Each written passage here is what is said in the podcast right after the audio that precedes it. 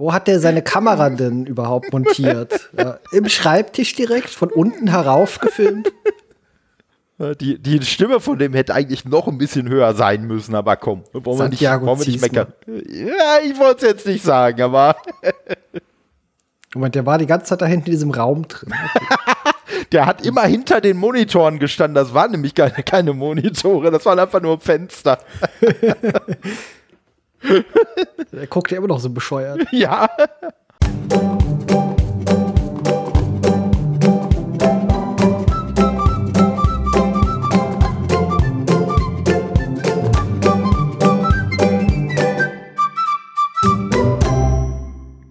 Hallo Tonne. Hallo Kai. Ah, seit unserer letzten Besprechung ist irgendwie jetzt lächerlich viel Zeit vergangen. Irgendwie ist in der Zeit auch nur eine lächerliche Minifolge erschienen, aber nun, nun widmen wir uns endlich wieder einem lächerlichen Schundfilm. So sieht's aus. Es wird nicht weniger lächerlich. Das ist auf jeden Fall schon mal klar.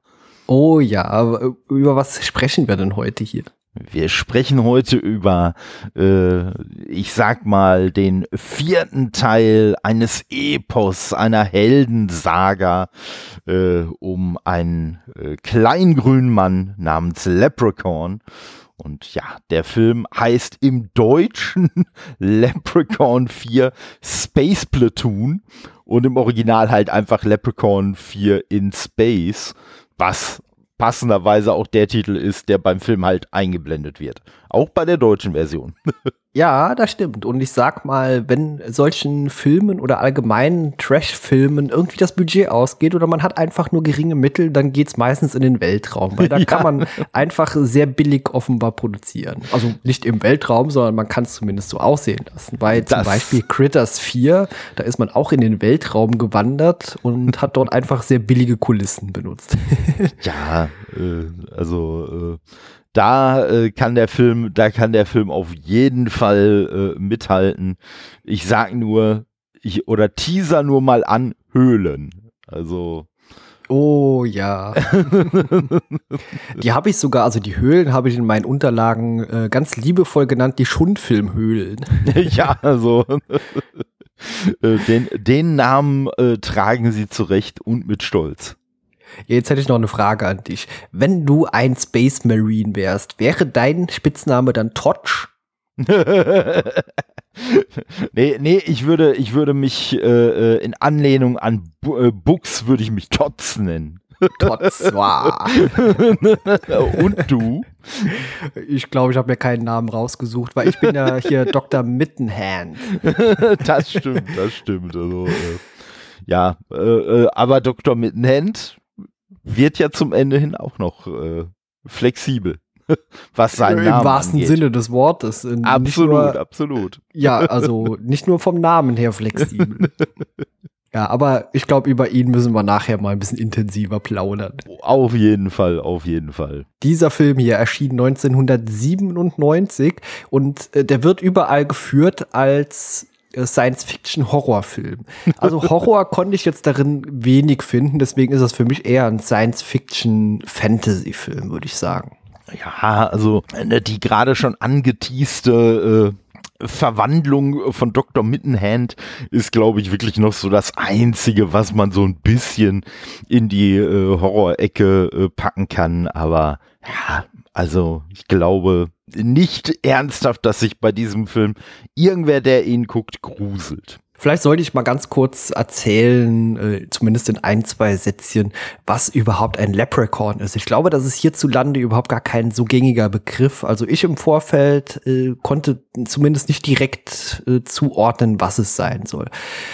Wie geht dir das? Ja, jein. Also äh, ich sag mal, äh, äh, da ich die Filmreihe schon relativ lang kenne, alleine durch die Filmreihe war es mir halt vorher schon ein Begriff. Und naja, Also davor war ich noch so jung, dass mir viele Sachen kein Begriff waren. Also das ist dann nicht äh, repräsentativ. okay, ja. Also ein Leprechaun ist eigentlich hier im deutschen Sprachgebrauch eher ein Kobold. Es gehört zur irischen Mythologie dazu und ja, er hat äh, eine sehr besondere Verbindung zu Gold, Geld und allem, was glänzt. Und ich glaube, das reicht eben primär auch erstmal als Erklärung aus. Also das ist ein Kobold, der verschiedene magische Fähigkeiten hat, deswegen auch vorhin meine Verbindung zu eher dem Fantasy als dem Horror-Genre. Wird hier in dem Film gespielt von Warwick Davis und der ist äh, bei weitem äh, kein Unbekannter. Also der hat schon äh, die Evox gespielt oh, auch im gleichnamigen Film und ich glaube, den meisten Leuten ist er eher bekannt als äh, Phileas Flitwick aus äh, Harry Potter Teilen. Das stimmt, das stimmt. Und äh, Willow. Ja, richtig. Also man nimmt ihn immer dann, wenn äh, so jemand Kleinwüchsiges benötigt wird. Und ich sag mal, er ist zumindest in diesem Film hier auch die Person oder der Darsteller, der am besten irgendwie überzeugt, schauspielerisch. ja, absolut. Und äh, man, man merkt ihm halt auch wirklich äh, an, wie viel Spaß er auch an der Rolle hat. Und äh, ja, ich glaube, ich glaube allerdings auch, muss ich sagen, dass der ganze Cast wahrscheinlich sehr viel Spaß daran hatte, diesen Film zu machen. Also äh, da, da würde mich irgendwie, da würde mich irgendwie tatsächlich so ein, so ein kleines Making-of, wo man mal so hinter die Kulissen gucken kann und vielleicht so ein paar Outtakes und so, würden mich bei dem Film echt sehr interessieren, muss ich oh, sagen. Oh ja, das glaube ich auch. Also es gibt ja sehr, sehr alberne und schwachsinnige Szenen in dem Film und wir werden nachher drüber sprechen. Es gibt wirklich wirklich einiges. Und der Film hatte ja ein grandioses Budget gehabt von 1,6 Millionen US-Dollar, was absolut lächerlich wenig ist. Ja. Das, das stimmt. Ja gut, daran gemessen wird er wahrscheinlich ein, ein mega Erfolg gewesen sein. Also äh, sehr, sehr viel weniger kann, kann ja so ein Film dann gar nicht einspielen. ja, das stimmt. Ach je, ja. Äh, ein kleines bisschen Vorgeplänkel machen wir noch. Magst du uns ein bisschen was über die Regie noch erzählen? Ja, also als äh, Regisseur ist bei dem Film genauso wie halt auch schon bei dem äh, Vorgänger Brian Trenchard Smith äh, am Werk gewesen. Und äh, ja, also äh, der Typ ist halt wirklich sowas von knallhart dem Trash einfach äh, verschrieben. Also äh, ich muss sagen, die Hälfte der Filme, die er gemacht hat, na, das ist noch sehr, sehr nett ausgedrückt. Sagen wir mal, bis auf zwei Filme, die er gemacht hat, sagt mir kein Film was. Und die Filme äh, heißen beide Leprechaun. Also äh, ansonsten sind dann da, sind dann da so äh, Klassiker dabei wie Aztec Rex, Bestie aus der Urzeit, Drive Hard, Pimpin Pee Wee Pimpin Pee Wee Ähm, ja, äh, äh, und ja, ganz viele TV-Filme, viele Serienfolgen, also wirklich nichts, äh, woher man ihn, woher man ihn jetzt kennen kann. Und äh, ich sag mal, ab 2000 so ungefähr äh, werden seine Credits auch äh, spürbar dünner. Also äh, da ist er doch vorher einiges aktiver gewesen, aber äh, ja, aber man muss äh, trotzdem sagen, für das, was jetzt speziell auch dieser Film äh, machen wollte, äh, finde ich eigentlich hat die Regiearbeit, glaube ich, echt gut funktioniert. Äh, es gibt ja auch durchaus mal so einige äh, Stellen, die so ein kleines Augenzwinkern noch äh, mit dabei haben und so. Und ja, insgesamt merkt man ja dem Film schon an, dass er ziemlich genau weiß, was er ist und was er macht. Und äh, ja, ich glaube, das ist nicht äh, zuletzt äh, dem Regisseur auch äh, mit zu verdanken. Und ja, wie gesagt, mit so einem, mit so einem kleinen Budget eigentlich trotzdem noch so einen äh, beeindruckenden Film zu machen, finde ich, ja, also, äh, hat schon Respekt verdient. Oh ja, beeindruckend ist ein äh, spannendes Wort. Äh, auf jeden Fall. Äh, ich, ich würde sagen, ich erzähle mal kurz ein paar Sachen über äh, die Musik noch. Und da gibt es interessante Gemeinsamkeiten eben auch mit der Regie. Denn der hat auch beim Vorgänger, dem dritten Teil, schon die Musik gemacht. Und ansonsten äh, ist er auch offenbar sehr aktiv in der äh, Trash-Film-Szene. Hat er solche Sachen auch gemacht wie Bikini Drive-In oder Strip-Teaser oder oh, Masseuse, uh. Dirty Showgirl. Also, wie gesagt, also da ist überhaupt nichts dabei gewesen, was mir ansonsten großartig viel sagt, außer und das wäre vielleicht auch mal ein Kandidat für uns, äh, die Ghoulies-Filmreihe. Das sind auch so kleine Monster und äh, das ist auch eher so Trash-Film-mäßig wie die Kremlins aufgezogen und ich denke mal, damit werden wir früher oder später auch mal unseren Spaß haben können. das klingt auf jeden Fall vielversprechend, ja.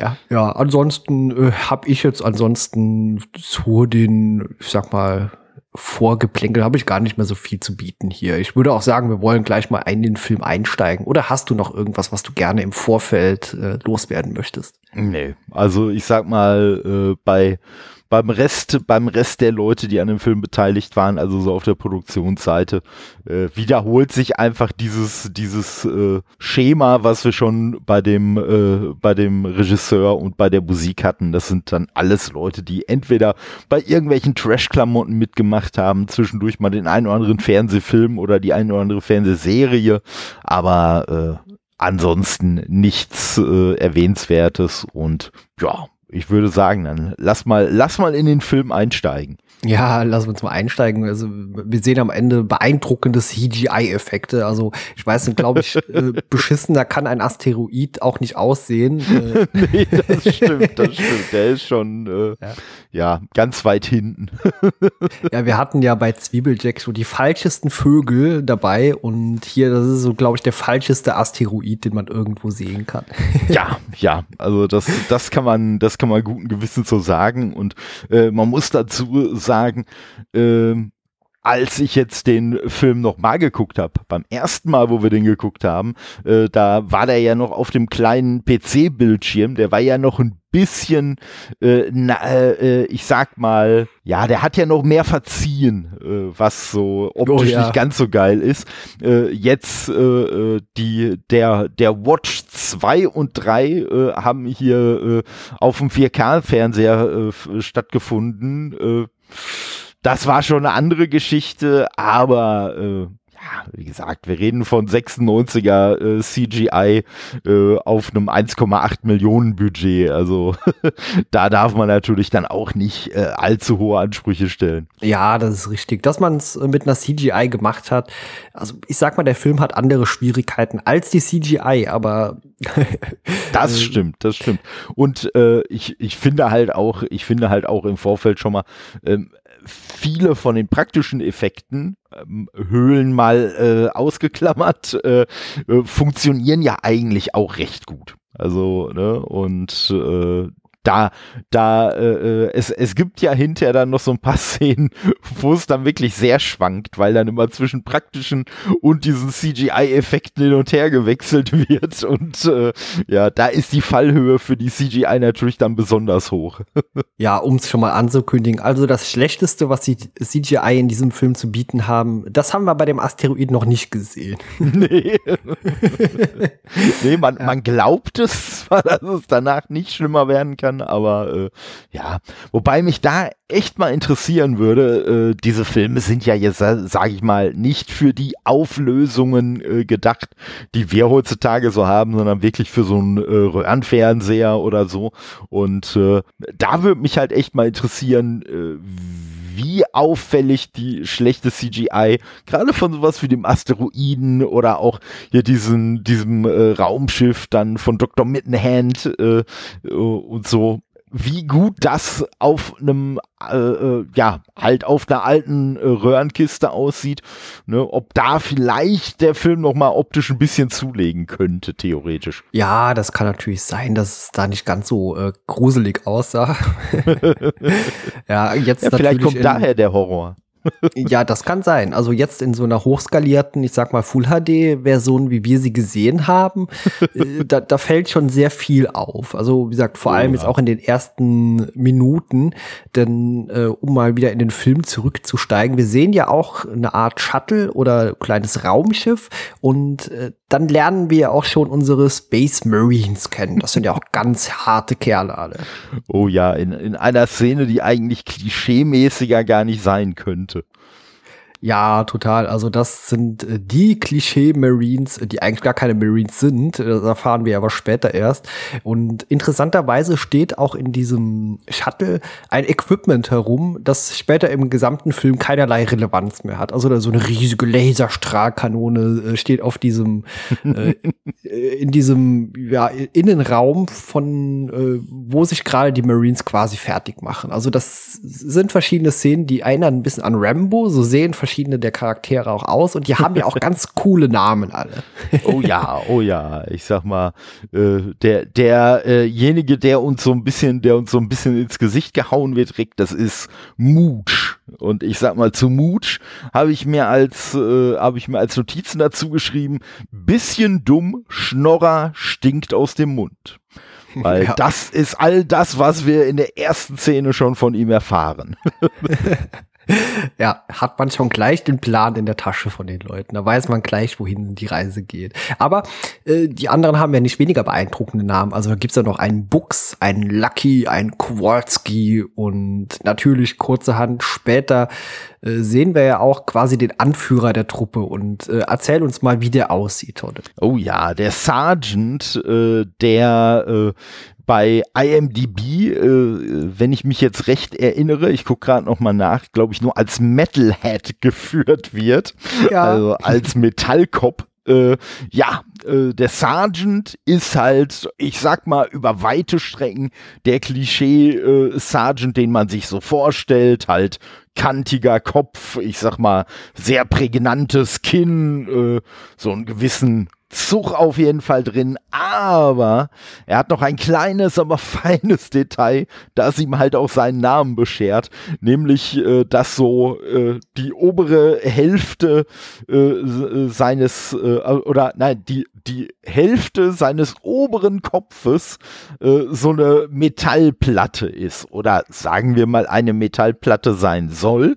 Da kommen wir jetzt wieder zu der Hochauflösung. Äh, also man sieht halt schon sehr deutlich, dass das irgendwas ist, wo sie irgendeine Metallfolie äh, drüber geklebt haben. Aber äh, es passt. Ich sag mal, es ist für den Film trotzdem so effektmäßig, äh, reicht es aus. Sie haben da so ein bisschen, äh, ja, ich sag mal, es sieht so ein bisschen knetig aus, diese Haut, die dann quasi noch ja. da drüber lappen soll und so.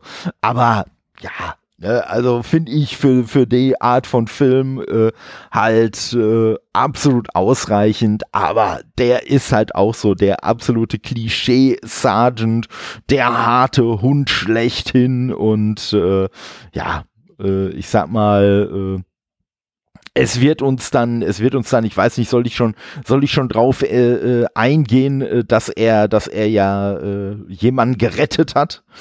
Oder? Ja, also äh, ich sag mal so, also er wird uns vorgestellt als jemand, äh, der offenbar eine Kriegsverletzung erlitten hat. Genau. Ich sag mal mal abgesehen davon, dass äh, diese Metallplatte in Anführungszeichen auch Dinge tut, also die bewegt sich auch zwischendurch irgendwie mal so ein bisschen, äh, was sie eigentlich nicht sollte. Aber ja, das es gibt Schlimmeres und äh, ich sag mal, die Maskenbildner haben für das kleine Budget, das zur Verfügung steht, äh, selbst in Full HD sieht das noch okay aus. Also da habe ich schon schlimmere Sachen gesehen. Ja, das man stimmt, sieht, das dass das so Knetgummi oder was auch immer Maskenbildner technisch gemacht wurde und äh, beim Mittenhand äh, später werden wir ja auch noch verschiedene Dinge zu sehen bekommen und klar, der Typ ist nicht das, was er vorgibt zu sein. Ich weiß nicht, ob, er, ob ihm das selbst bewusst ist.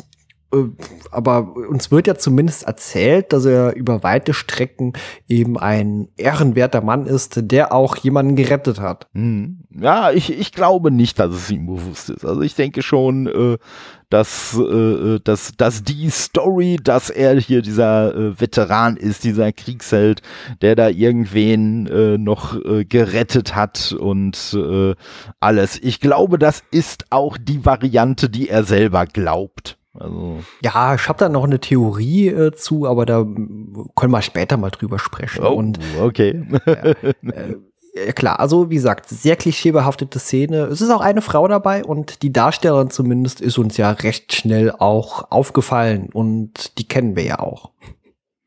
Meinst du, meinst du äh, Heidi? Ich meine Heidi. genau, weil es ist äh, die äh, gute, wie heißt sie? Debbie? Debbie Dunning. Genau. genau. die ist mit dabei und die kennen äh, Hör mal, wer da hämmert äh, Veteran halt als äh, die Assistentin von Tim und Al als Heidi. Also das, Ganz äh, genau. Ja. Die, die war ja, glaube ich, ich, ich glaube, die war noch äh, dann vor äh, Lisa, die ja dann du äh, von äh, nee, ich glaube andersrum. gespielt Ich glaube andersrum. andersrum. War erst sie, sie ist die Nachfolgerin, genau. Ja, okay, okay. Pamela Anderson war es, glaube ich, in der ersten Staffel nur und danach wurde sie eben durch Debbie Dunning ausgetauscht und äh, genau, hat dann eigentlich auch so den größten Part in der Serie als Assistentin eingenommen. Ja, also das auf jeden Fall. Und äh, ja, hier ist sie aber Dolores, die halt auch ein knallharter Marine ist. Äh, dass unsere Marines eigentlich alle keine Marines sind, darauf kommen wir nachher nochmal zu sprechen. ja, na klar, also klar, der Sergeant, äh, der kommt rein und dann wird natürlich stramm gestanden und es gibt äh, ja, ich sag mal, äh, sehr ähnliche oder lächerliche, wir haben mal wieder bei dem Wort lächerliche Ansprache von ihm, denn äh, die suchen einen Leprechaun der die Mining Company offenbar seit Monaten äh, viel, viel Geld gekostet hat. Und die Anweisung ist ja recht simpel, suchen und zerstören. Und ja. Das ist so komplex, das müsste auch noch mal wiederholt werden. Äh, äh, ja, ich, ich, meine, meine äh, Interpretation ist eine andere. Meine Interpretation ist, äh, dass es nicht so komplex ist, dass es immer wiederholt werden muss, sondern dass, dass es einfach so wichtig ist, dass man es ständig wiederholen muss. Mm, okay.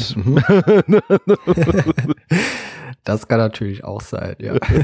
Und äh, ja, ich sag mal, äh, ja, er erwähnt auch noch, dass der äh, Schweinepriester Alien der Mining Corporation eine halbe Milliarde in Gold gestohlen hat. Ja, was das immer das für eine Währung ist. Also, ja, äh, das ja. ist äh, aber eine halbe Milliarde, ich sag mal. Ja.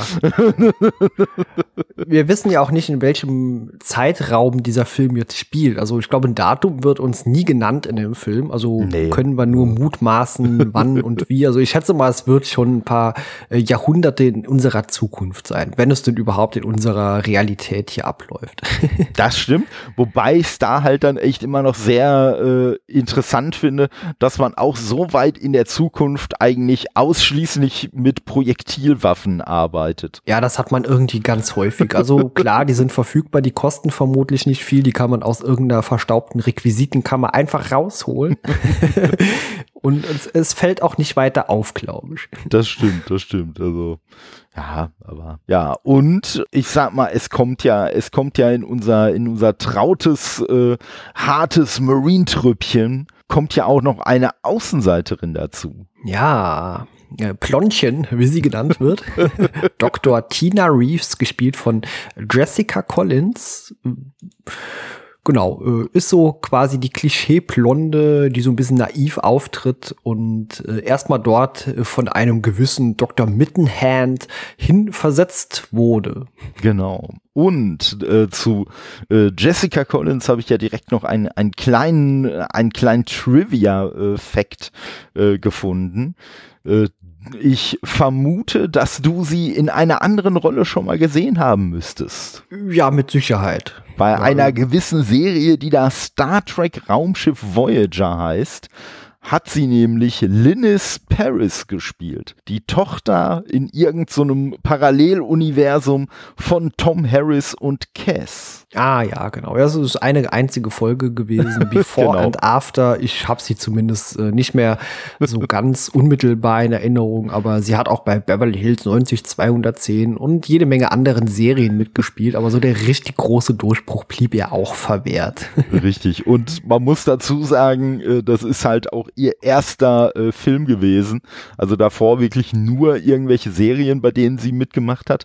Und äh, ja, ich fand es auf jeden Fall sehr lustig, dass scheinbar irgendwer äh, äh, also in meiner Welt stelle ich mir das jetzt so vor. Irgendwer hat Space Platoon, aka Leprechaun in Space geguckt und hat sich gedacht, ey, das wäre eine super Besetzung für Star Trek.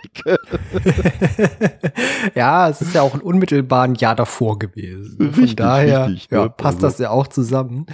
Und ach, wir lernen ja gleich auch noch einen Charakter kennen, den man einfach nur lieb haben muss irgendwie. Denn, wie ich schon gesagt habe, sie wurde ja von einem gewissen Dr. Mittenhand dorthin versetzt und der Sergeant ist ja überhaupt nicht begeistert und ruft ihn auch gleich mal an. Ja. Ja, und äh, ja, Dr. Mittenhand ist äh, schon in der Phase eine sehr beeindruckende Gestalt, weil man ihn eigentlich immer nur im Bildschirm sieht und äh, äh, ja, so ähnlich, so ähnlich äh, wie ich jetzt, äh, er eigentlich mal viel zu nah im Bildschirm klebt und äh, ja, einfach auch immer sehr, sehr interessante äh, Perspektiven äh, sind. oh, ja. Und äh, ja, Dr. Mittenhand äh, neigt auf jeden Fall ein wenig zur Theatralik, würde ich mal sagen. Es ist auch spannend, wo er seine Webcam installiert hat. Äh, das wird ja. uns natürlich später erst so wirklich klar, wieso, weshalb, warum. Aber ich erinnere mich noch, als wir uns den Film angeguckt haben, war mein erster, meine erste Frage, meine Güte, warum hat er da seine Webcam dann so tief im Tisch quasi unter sich äh, positioniert? und äh, er hat ja auch noch so einen selten dämlichen Blick drauf. Also der hat den Kopf immer ja. noch so leicht nach oben und guckt dann mit den Augen so nach unten, damit ja. er so richtig dümmlich fies aussieht und äh, irgendwie eine gewisse Autorität ausstrahlen soll. Äh, wir wissen allerdings nicht so richtig, welche Art Doktor er ist. Ja gut, er ist eine Art Wissenschaftler, das wissen wir, aber welche Befugnisse oder was der macht oder kann, das erfahren wir nie. Er ist einfach ein Universalgenie, also. Im wahrsten Sinne des Wortes auch wieder, aber Absolut. dazu später auch dann mehr. aber ja, er bestätigt das Ganze. Ähm, also Plontchen, und ich nenne sie jetzt absichtlich einfach so, weil es im Film auch genannt wird. Ja, so ist es. So ist es ja, vor allen Dingen, vor allen Dingen finde ich das finde ich bei Blondchen schön, dass man dann später Blondchen versucht zu relativieren, indem sie dann sagt, dass sie ja Tina heißt. Also, wo ich mir dann auch so denke, so, Mädel, du hast einen Doktortitel, also du dürftest dich auch Dr. Reed nennen lassen, aber äh, nee, äh, Stadtblondchen da bitte lieber Tina. Und äh, da wird sie dann hinterher aber auch noch gesiezt, was ich dann auch sehr spannend finde, aber gut, das ist halt so eine Sache der Übersetzung dann. Aber ja, Blondchen, Blondchen äh, wird halt auch irgendwo ich sag mal, ich weiß jetzt nicht, wie, wie äh, schlau die Dame ist, aber man besetzt ja normalerweise in so Filmen immer schon so, so gewisse Stereotypen, ne? Und Leute, die einfach so aussehen wie das, was sie auch spielen sollen. Und sie ist jetzt auch nicht unbedingt die erste, die mir jetzt bei äh, einer äh, Biologin äh, einfallen würde, muss ich ja sagen. Aber das wiederum mag an mir liegen und nicht an ihr. Ja, das stimmt eindeutig. ja. Und äh, ja, aber sie müssen Blondchen auf jeden Fall mitnehmen und äh, ja, mit Blondchen zusammen geht es dann runter auf den Planeten, äh, der äh, laut laut äh, Aussage von denen zwar irgendwie ein ganz schönes ein ganz schönes Dreckloch ist, aber immer noch nicht so schlimm wie Detroit. Also. Ja, genau. Das, das ist auf jeden Fall. Also es gibt offenbar die Erde auch noch. Und, Richtig. Äh, sie ist offenbar auch irgendwo in der Nähe. Also man kann offenbar dahin fliegen oder man war schon da auch. Wobei ich mir, wobei ich mir bei denen sogar noch vorstellen könnte, dass Detroit vielleicht mittlerweile einfach irgendeine Raumstation ist oder so. Das kann natürlich auch sein. Aber äh, was man noch gesehen hat auf dem Flug dorthin, äh, die sexuelle Belästigung äh, geht ja auch gleich los. Also zumindest gewisse Annäherungsversuche auch der Marines, äh, vor allem äh, der eine, äh, der sie ja später, ich sag mal in Anführungszeichen, auch äh, zu bekommen scheint. ja, der gute Buchs, der, der ja, soll uns genau. ja eh so ein bisschen, sage ich mal, als der, als der Protagonist des Films einfach verkauft werden und äh, ja, ich sag mal, der ist halt, der, der ist irgendwie so ein bisschen Stallone bei Wish bestellt, also äh, nicht, nicht ganz so aufgepumpt, aber irgendwie erinnert er doch schon sehr stark an einen Stallone. Nicht, es muss nicht Sylvester sein, vielleicht einer der Brüder, aber äh, es ist tatsächlich keiner. Aber er sieht halt einfach so aus. Ne? Ja, du also sagst auch was sehr Interessantes. Also der offenbare Protagonist, das ist in dem Film irgendwie für mich sehr schwer greifbar, wer hier Antagonist und Protagonist überhaupt ist. Also teilweise, und das ist eine Theorie, äh, weiß ich noch nicht mal, ob der Leprechaun der Antagonist des Films überhaupt ist. ja, ich sag mal, das ist, das ist sowieso bei dem, bei dem Film äh, klar, weil äh, ich sag mal, äh, ich würde auch den, den Leprechaun in dem äh, äh, Film eher so als als Anti-Helden sehen als äh, den äh, Antagonisten. Also das äh, definitiv. Ja, also der Antagonist ist eigentlich mit ein Hand hier für mich so ja. ein bisschen dem Film. Also genau, er genau. sticht zumindest äh, so in diese Art und Weise heraus, aber Äh, ja. Kommen wir nachher noch mal drauf zurück. Genau, es geht jetzt auf diese, diesen billigen Asteroiden, der äh, studiohafte auch nicht aussehen könnte, mit den billigsten Asteroidenkulissen, die man auftreiben konnte. Und ja, dann sehen wir auch den Leprechaun zum ersten Mal. Und äh, der hat sich ja ein bisschen rausgeputzt, weil er möchte ja neben Gold auch noch äh, eine Frau gewinnen. Das stimmt. Aber mir ist auch gerade noch mal kurz was aufgefallen. Natürlich sieht der Asteroid jetzt so billig aus. Da sind ja auch schon fünf, äh, äh, da ist ja auch schon eine halbe Milliarde abgebaut worden von dem Asteroiden. Das stimmt. Vorher sah der bestimmt richtig teuer aus. Siehst du? Ja, aber die Kulissen im Inneren äh, des Asteroiden, die sehen auch aus wie äh, mit Bauschaum aufgespritzte Kackhäufchen. Also ja, ja, also die die besseren Teile und die schlechteren einfach nur nach Pappmaché. Genau. so muss man sagen und äh, ja, aber in in dieser in dieser äh, wunderhübschen Pappmaché äh, Kackhaufen äh, Kulisse versucht äh, unser Leprechaun die gute Prinzessin Zarina äh, zu bezaubern. Ja, und ich muss sagen, also das Allerbeste hier in dieser Szene ähm, ist die Maske vom Leprechaun. ja. also ich sag mal, sie sieht in dem ganzen Film doch schon äh, sehr überzeugend aus. Da, da, ist mir überhaupt nichts irgendwie Extremes aufgefallen, was irgendwie billig aussieht. Selbst in der HD-Version auf dem 4K-Fernseher sieht die immer noch richtig vernünftig und gut aus. Auch die, der Bart, äh, klar, ist so ein bisschen zauselig, aber da habe ich schon Schlimmeres gesehen. Das stimmt, das stimmt. Das Einzige, was mich nur irgendwie immer irritiert hat bei ihm, waren diese komischen äh, schwarz angemalten äh, Zähne, also die ja irgendwo, wo sie die Zwischenräume immer irgendwie so schwarz anmalen wollten.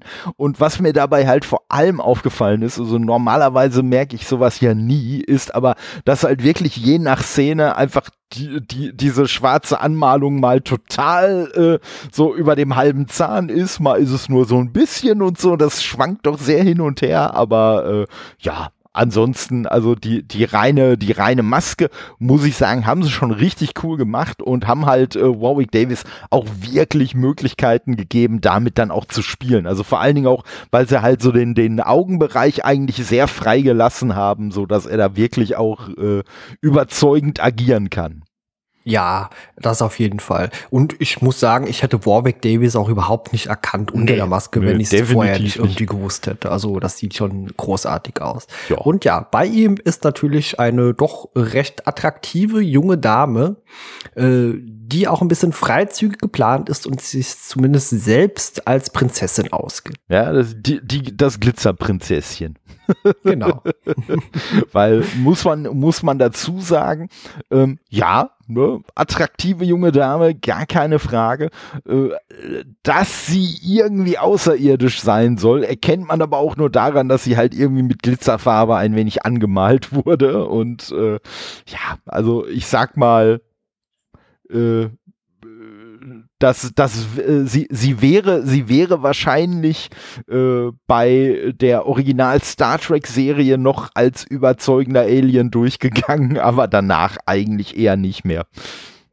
ja, ach, äh, ich sag mal, da gibt's auch Schlimmeres. Es gibt ja auch humanoid oder menschenähnliche Aliens. Ja, wenn da so ein bisschen ja. Glitzer dran ist, so ein bisschen, äh, ich sag mal, äh, exotische Kleidung getragen wird und das tut sie auch eindeutig. Definitiv. dann äh, geht das schon durch. Und ja, Mittenhand hat ja auch ein besonderes Interesse an ihr und deswegen sind natürlich auch die Marines auf dem Weg eben in diese äh, billige Bullshit-Höhle und ja, die, die kommen ja auch kurz darauf dort an. Ja, da ist hm, ich weiß nicht, ob das vielleicht schon äh, äh, zu deiner zu deiner Theorie gehört, aber es, es stellt sich mir jetzt gerade, wo wir drüber sprechen, ja schon die Frage, ob Dr. Mittenhand eigentlich wirklich an dem äh, an der halben Milliarde äh, vom vom Leprechaun gelegen war oder nicht vielleicht sogar nur an der Prinzessin.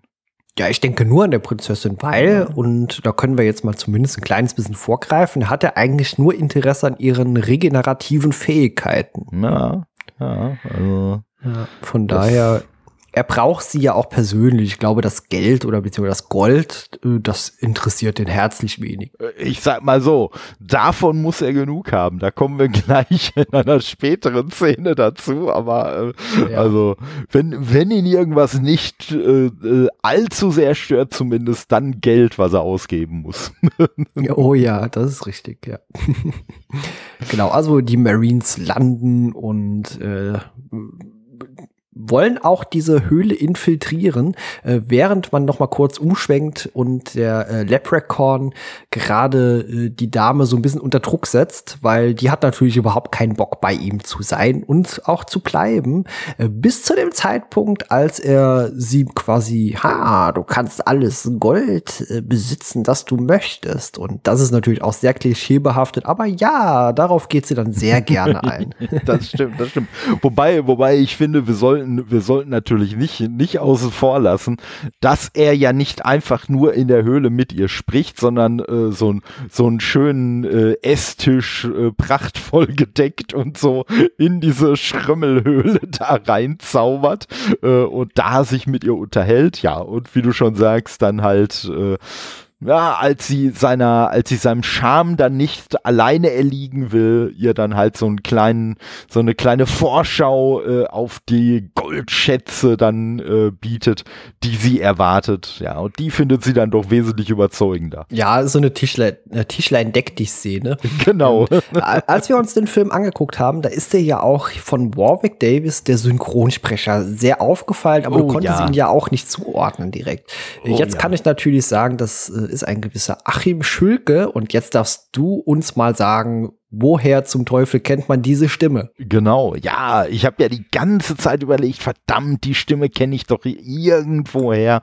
Äh, irgendein Bösewicht aus irgendeiner äh, Fernsehserie. Und als ich es dann bemerkt habe, da bin ich äh, fast wie der Leprechaun vor Scham im Boden versunken, weil es natürlich nicht irgendein eine Zeichentrickserie war und nicht irgendein Bösewicht, sondern Krang von den wie sie damals bei uns noch hießen, Teenage Mutant Hero Turtles. Oh ja, das hört man vor allem immer dann, wenn er lacht, so ha ha ha. ja, äh, ja, ja äh, deswegen, man, man hört auch an einer Stelle, äh, wobei mir das ehrlich gesagt auch erst beim dritten Mal gucken aufgefallen ist, man hört auch bei einer Stelle sehr genau raus, dass sie da das Lachen von Warwick Davis einfach so geil fanden, dass sie es gar nicht synchronisiert haben, sondern das Originallachen drin gelassen haben und äh, das klingt auf jeden Fall auch cool, muss man sagen. Ja, das stimmt.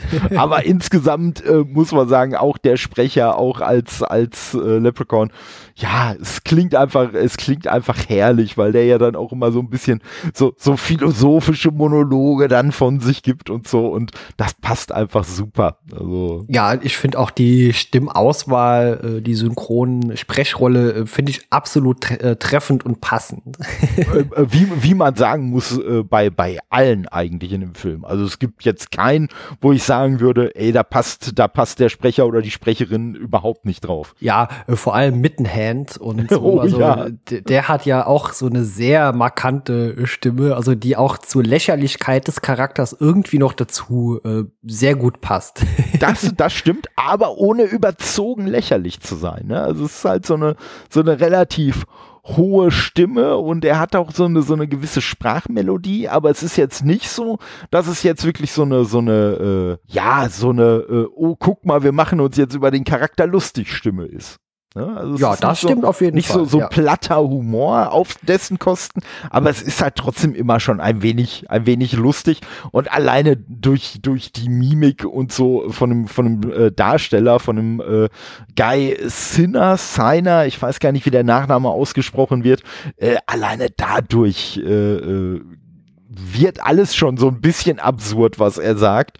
Äh, und mit dieser Stimme passt das halt auch einfach super zusammen. Ja, also, also die Synchro, die ist wirklich sehr, sehr gut gelungen. Und äh, sehr positiv hervorzuheben, es ist auch keine reiner Brand-Synchro, die einfach nee. total drüber ist. Also der Film, der ist äh, auch ohne deutsche Synchro schon sehr trashig und scheiße. Äh, also von daher äh, finde ich wirklich sehr, sehr treffend, ja. Ja, ja, definitiv. Also, äh, ja, und die Dialoge, die haben halt Witz, aber die haben halt wirklich Witz, weil die Dialoge einfach teilweise lustig sind und halt auch nicht unfreiwillig lustig, sondern man merkt schon, äh, wie ich das, wie ich das vorhin schon mal erwähnt habe, man merkt ja schon, dass der Film sich schon sehr darüber bewusst ist, was er ist.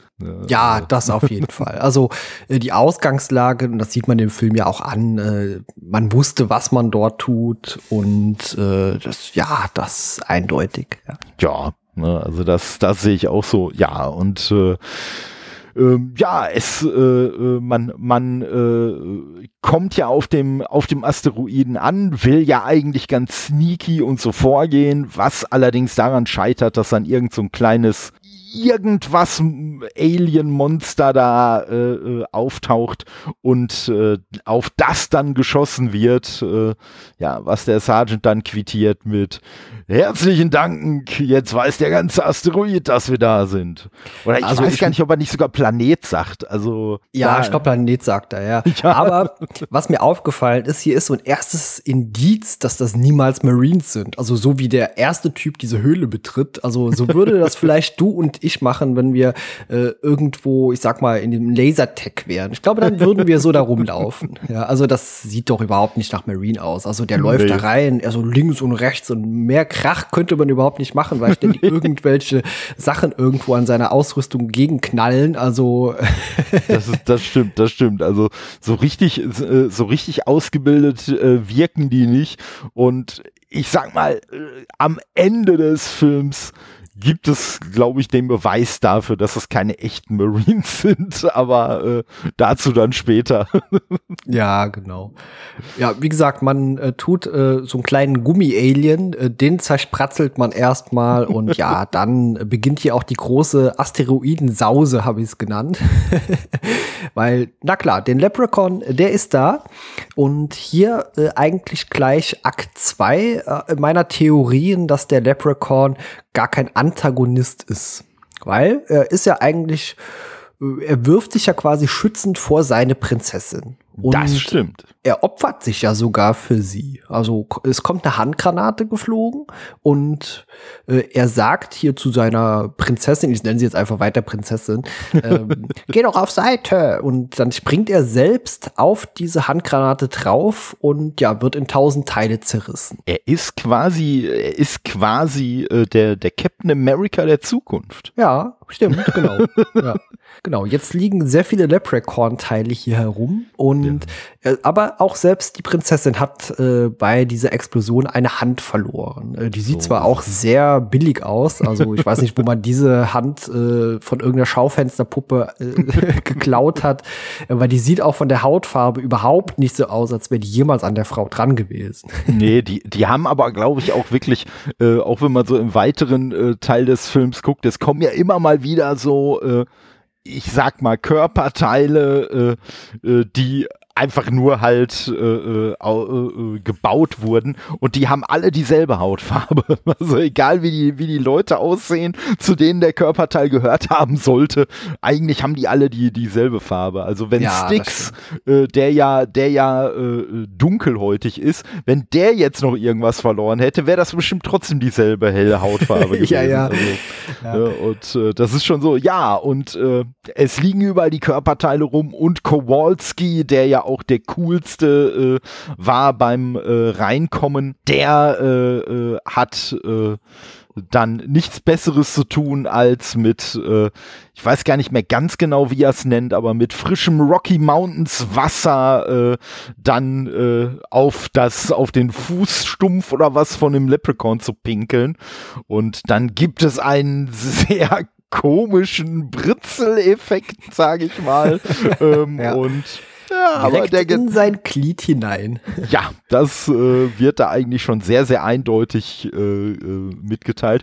Und man muss dazu sagen, äh, dass äh, die, die große Asteroidensause, die fängt ja deshalb an, äh, weil ausgerechnet der Darsteller namens Lucky leider nicht so viel Glück hatte und als erstes vom Leprechaun platt gemacht wird. Ja, das ist auch eine Sache, auf die ich nochmal kurz ansprechen wollte. Das ist auch schon wieder so klischeebehaftet. Also äh, kein, kein, ordentlicher Marine, äh, ausgebildeter Marine würde sich von so viel Gold auf einem Haufen hier blenden lassen. So, so, oh, meine Güte, ist das so toll. Aber toll ist, wie der Leprechaun hinter ihm auftaucht und so eine Art äh, Lichtschwert-ähnliches Laser-Dingsbums raus rauszieht und ja, ihn Lucky damit um sein Glück bringt. Ja, mit, mit, den, mit den bekannten tödlichen, äh, also zumindest sieht es so aus, äh, Schlägen in die Kniekehle. Also ja. der, der erste Teil, der erste Schlag in die Kniekehle lässt Lucky dann so ein wenig zusammensacken, der zweite noch mehr und der dritte Schlag da liegt er einfach tot auf, am Boden. Ja, äh, man muss ja immer wieder kurz nennen, also der Leprechaun, der ist ja nur, ich sag mal so hüfthoch im ja. Vergleich zu jetzt äh, den voll äh, erwachsenen Menschen, die hier so rumlaufen. Von daher es ist auch eine sehr absurde Szene, weil ja, der kriegt, ich sag mal, in die Kniekehlen oder irgendwo in die Haxen kriegt er das hinten reingehauen und na klar, das ist instant tödlich, das wissen ja. wir doch alle. Ja, definitiv. Ne? Also, ja. Und äh, ja, und es ist natürlich äh, mit Sicherheit auch auch äh, einfach eine Anspielung halt auf die äh, Star Wars Vergangenheit von Warwick Davis. Also das Lichtschwert kommt da sicherlich, weil es ist, es ist die erste und einzige Szene, in der es äh, äh, zum Tragen kommt. Äh, ja, aber es war sicherlich auch kein Zufall. Und man muss ja. dazu, man muss dazu sagen, mal so ein bisschen für die Star Wars Nerds, äh, dass das Lichtschwert, was er benutzt, äh, sehr viel mehr äh, nach den nach den alten Designs von Ralph McQuarrie aussieht, die nämlich auch alle vorne eher so spitz zusammengelaufen sind und gar nicht so die diese komische abgerundete Form hatten, äh, die wir dann später kennengelernt haben. Aber ja, das, das äh, ja. Genau. Ja, inzwischen sind die Marines mit der Prinzessin zurück auf äh, dem Schiff von Mittenhand, äh, den wir zwar zu dem aktuellen Zeitpunkt noch nicht direkt sehen, aber äh, man hat sie so in so äh, Luftpolster-Knisterfolie ja. eingewickelt. Also mit der habe ich früher als Kind auch immer sehr viel Spaß Nein, gehabt. Das nicht, ist diese Folie. Nicht Mann hat sie darin eingewickelt, sondern Harold. Ja, Harold. was, äh, was, ist ein Harold? Harold soll doch so eine Art, äh, ich sag mal, Laborassistent darstellen. Also er sieht zumindest sehr äh, klischeebehaftet auch aus wie so ein typischer Laborassistent. Ja, wobei, wobei Harold ja direkt mit, mit Blondchen äh, äh, eine Diskussion hat, die ihm halt dann Anweisungen gibt und äh, er dann sagt, nein, so für sie würde er ja nicht arbeiten äh, und äh, sie dann halt darauf entgegnet, naja, man könnte ja später darüber diskutieren, wer da jetzt die Leitung hat. Also, und daher kann er ja nicht nur Assistent sein, aber er wird schon sehr assistentisch dargestellt und verhält sich selber auch so. Und äh, ich finde ihn aber trotzdem äh, grundsätzlich eine sympathische Figur, auch wenn er äh, doch zwischendurch äh, sehr klischeemäßig auch dargestellt wird und auch so, äh, ja, so diverse Abgründe andeutet.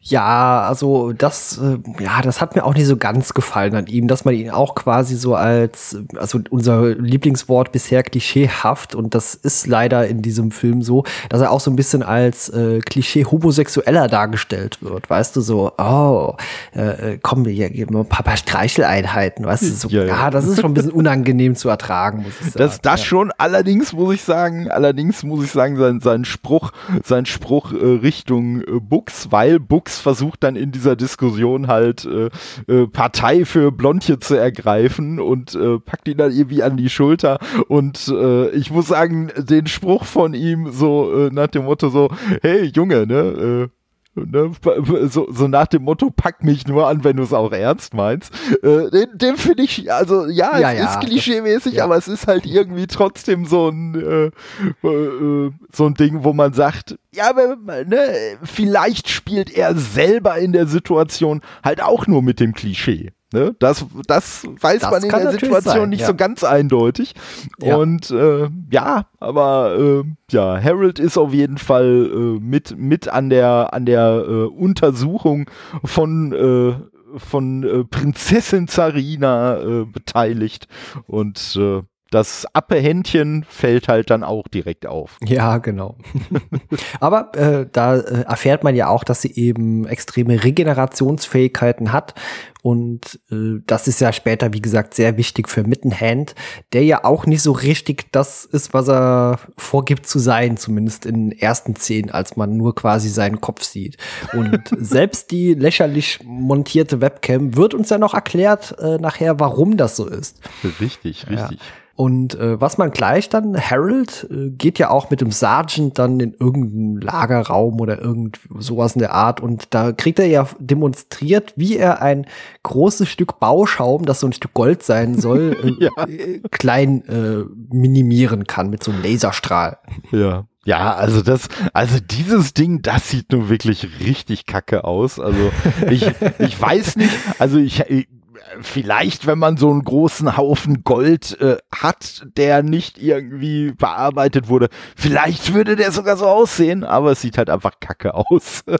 Es sieht wie, einfach aus wie mit so einer Spraydose Goldfarbe Ja. angesprühtes äh, Haufen äh, Bauschaum. Einfach so Ja, aufgesprüht und oben und unten abgesägt. Ja, und vor allen Dingen, wenn man, wenn man vielleicht noch irgendwie so Klarlack hinterher drüber gesprüht hätte, dann hätte es vielleicht noch ein bisschen geglänzt oder so. Das Ja. ist ja auch komplett matt.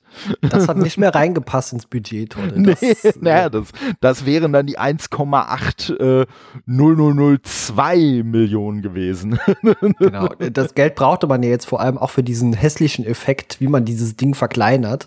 Oh ja, oh ja. Und äh, das, das ist sowieso dieser, dieser Schrumpf und äh, äh, ich sag mal wieder, äh, ja, wieder äh, Großwerdestrahl.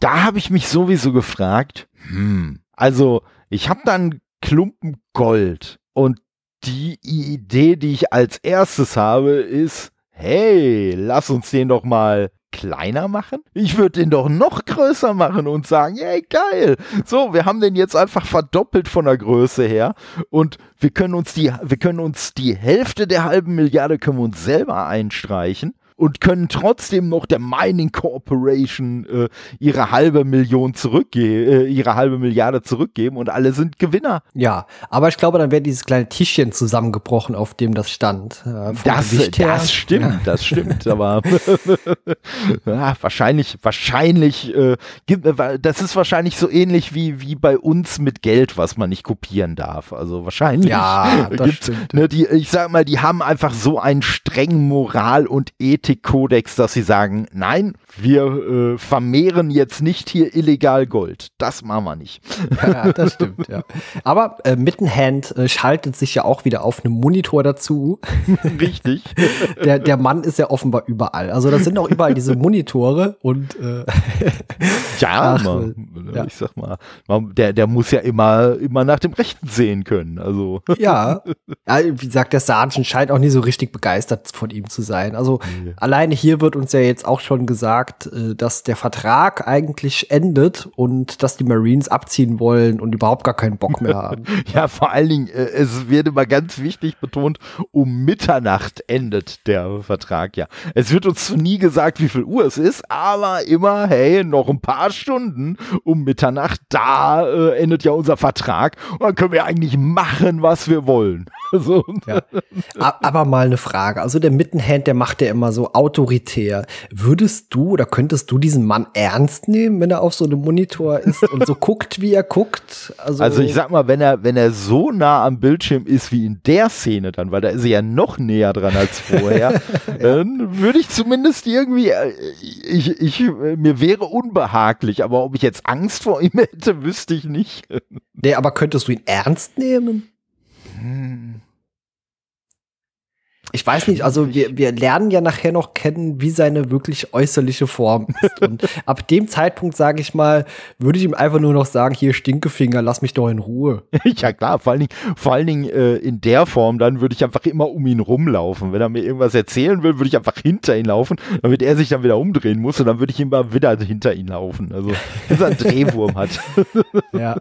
Aber er hat offenbar eine gewisse Macht über den Sergeant, also er pfeift den ja auch ziemlich ordentlich zusammen äh, ja. dass äh, sie ordentlich, also unter seinem Kommando stehen und dass sie gefälligst zu tun und zu lassen haben, äh, was er sagt und ja, er wird auch sehr laut. Ja, ja, aber wir wissen ja auch, wir wissen ja auch nicht, also das ist das Schiff von ihm. Ja, das hat er komplett unter Kontrolle.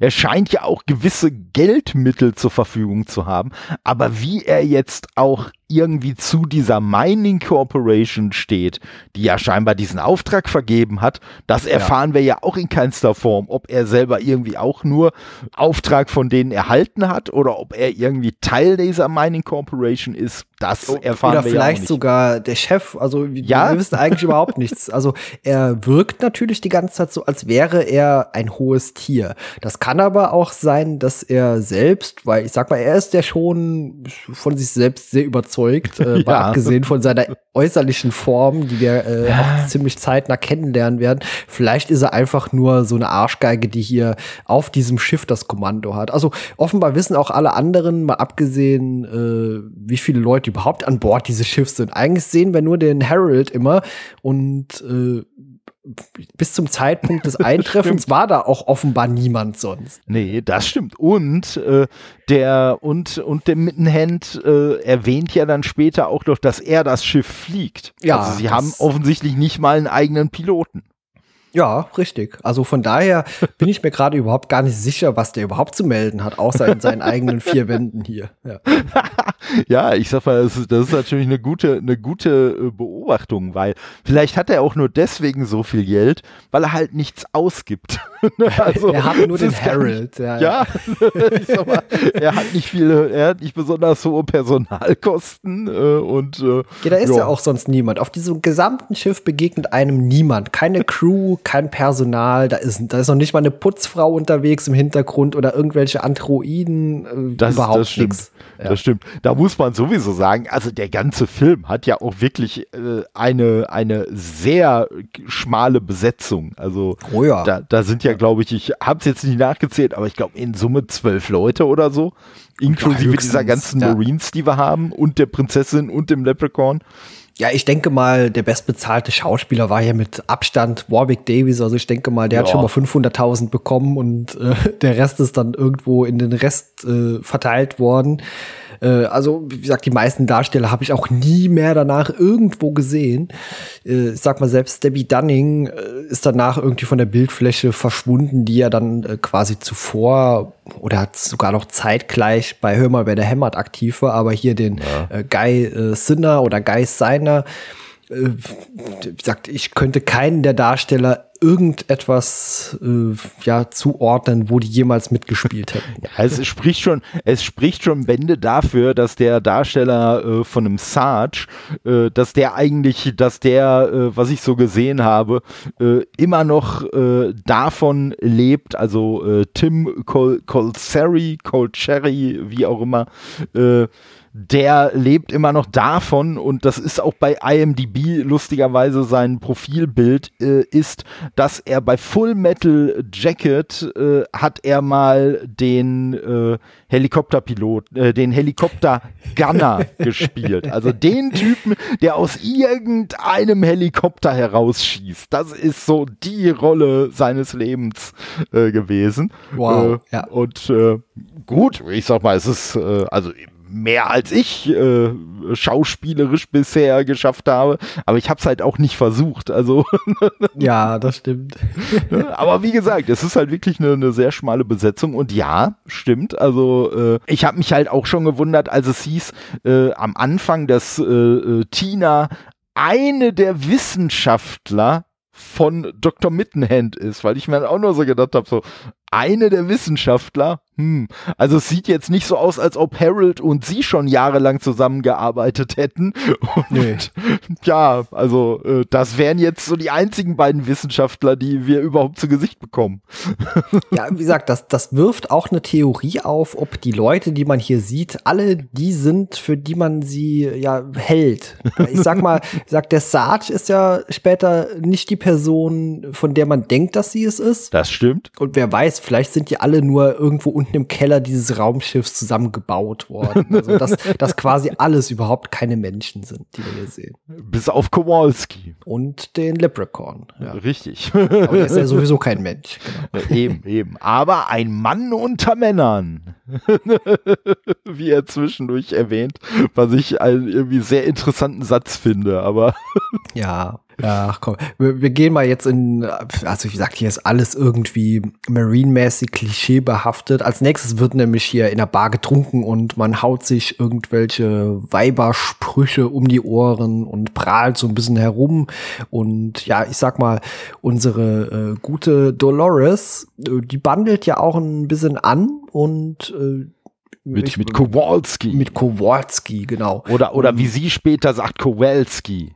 Kowalski. Ja. ja. Aber äh, die wollen ja jetzt auch zum äh, Knickknack gehen. Also Richtig die haben da ein bisschen Lust äh, und klar, das, Wobei das ich als Marine mal ein bisschen raus. Ja, aber die Frage ist da ja auch schon. Also ich sag mal, selbst wenn die Marines nicht selber eigene Kabinen jeweils haben, was, was ich mir ja durchaus vorstellen kann, dass sie vielleicht einfach einen so einen Sammelraum haben. Es sind doch eh alle in diesem, ich sag mal, in dieser Entertainment Lounge also könnten sie ja theoretisch auch einfach zu irgendeinem Bett oder sowas hingehen. Aber nein, äh, man äh, verkrümmelt sich in irgendeine komische Ecke des äh, Raumschiffs, um dann äh, da loszulegen. Ja, ich habe mich sowieso gefragt, was das für eine komische Ecke in dem Raumschiff ist, ja. Äh, das sich plötzlich anfühlt, als wäre man in irgendeiner riesigen Fabrikhalle. Ja, also, ja. Vor allem, na klar, es war vermutlich eine Fabrikhalle, in der man das gefilmt hat, aber da sind plötzlich Räume, die Meter hoch sind, also ich schätze mal 10 bis 15 Meter sind, haben die ja. auf jeden Fall eine Deckenhöhe und da laufen doch überall so Rohrleitungen, so große, ja. schwere Rohrleitungen durch und man hat plötzlich überhaupt nicht mehr das Gefühl, an Bord eines Raumschiffs zu sein.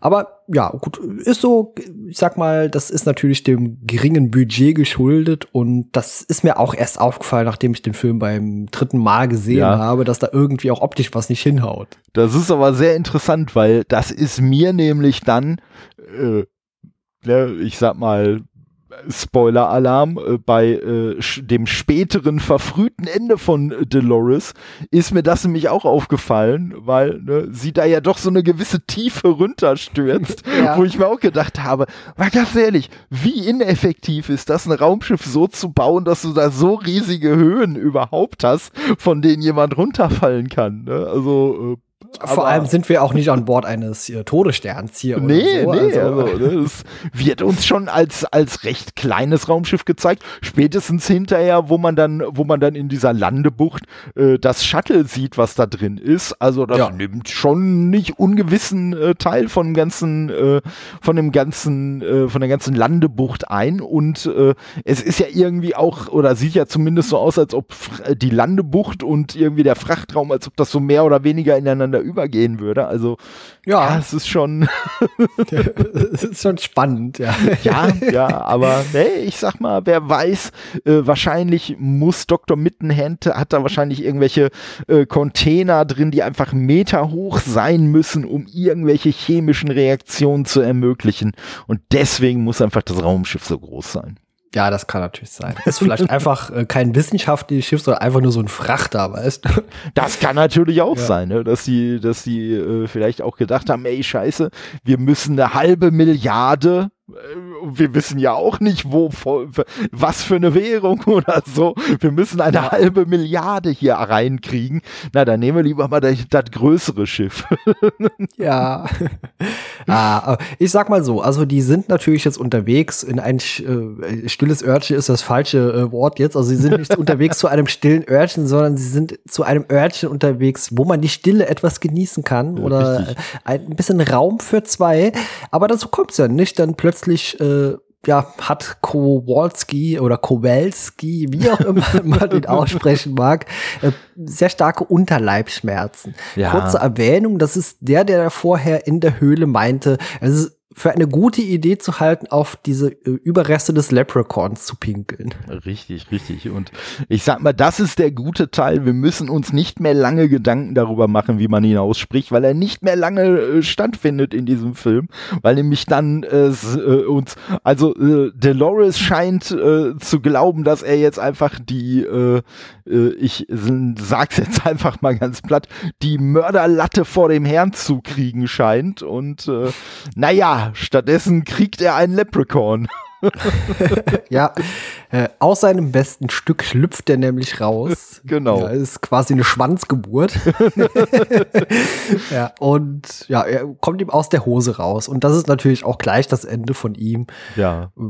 Wobei das kann ich wenigstens mal nachvollziehen. Also ich glaube, ne, wenn der, wenn der so, so ein kleiner Leprechaun aus dem, äh, aus dem Schritt rausbricht, das könnte schon äh, leicht tödliche Blutungen zur Folge haben.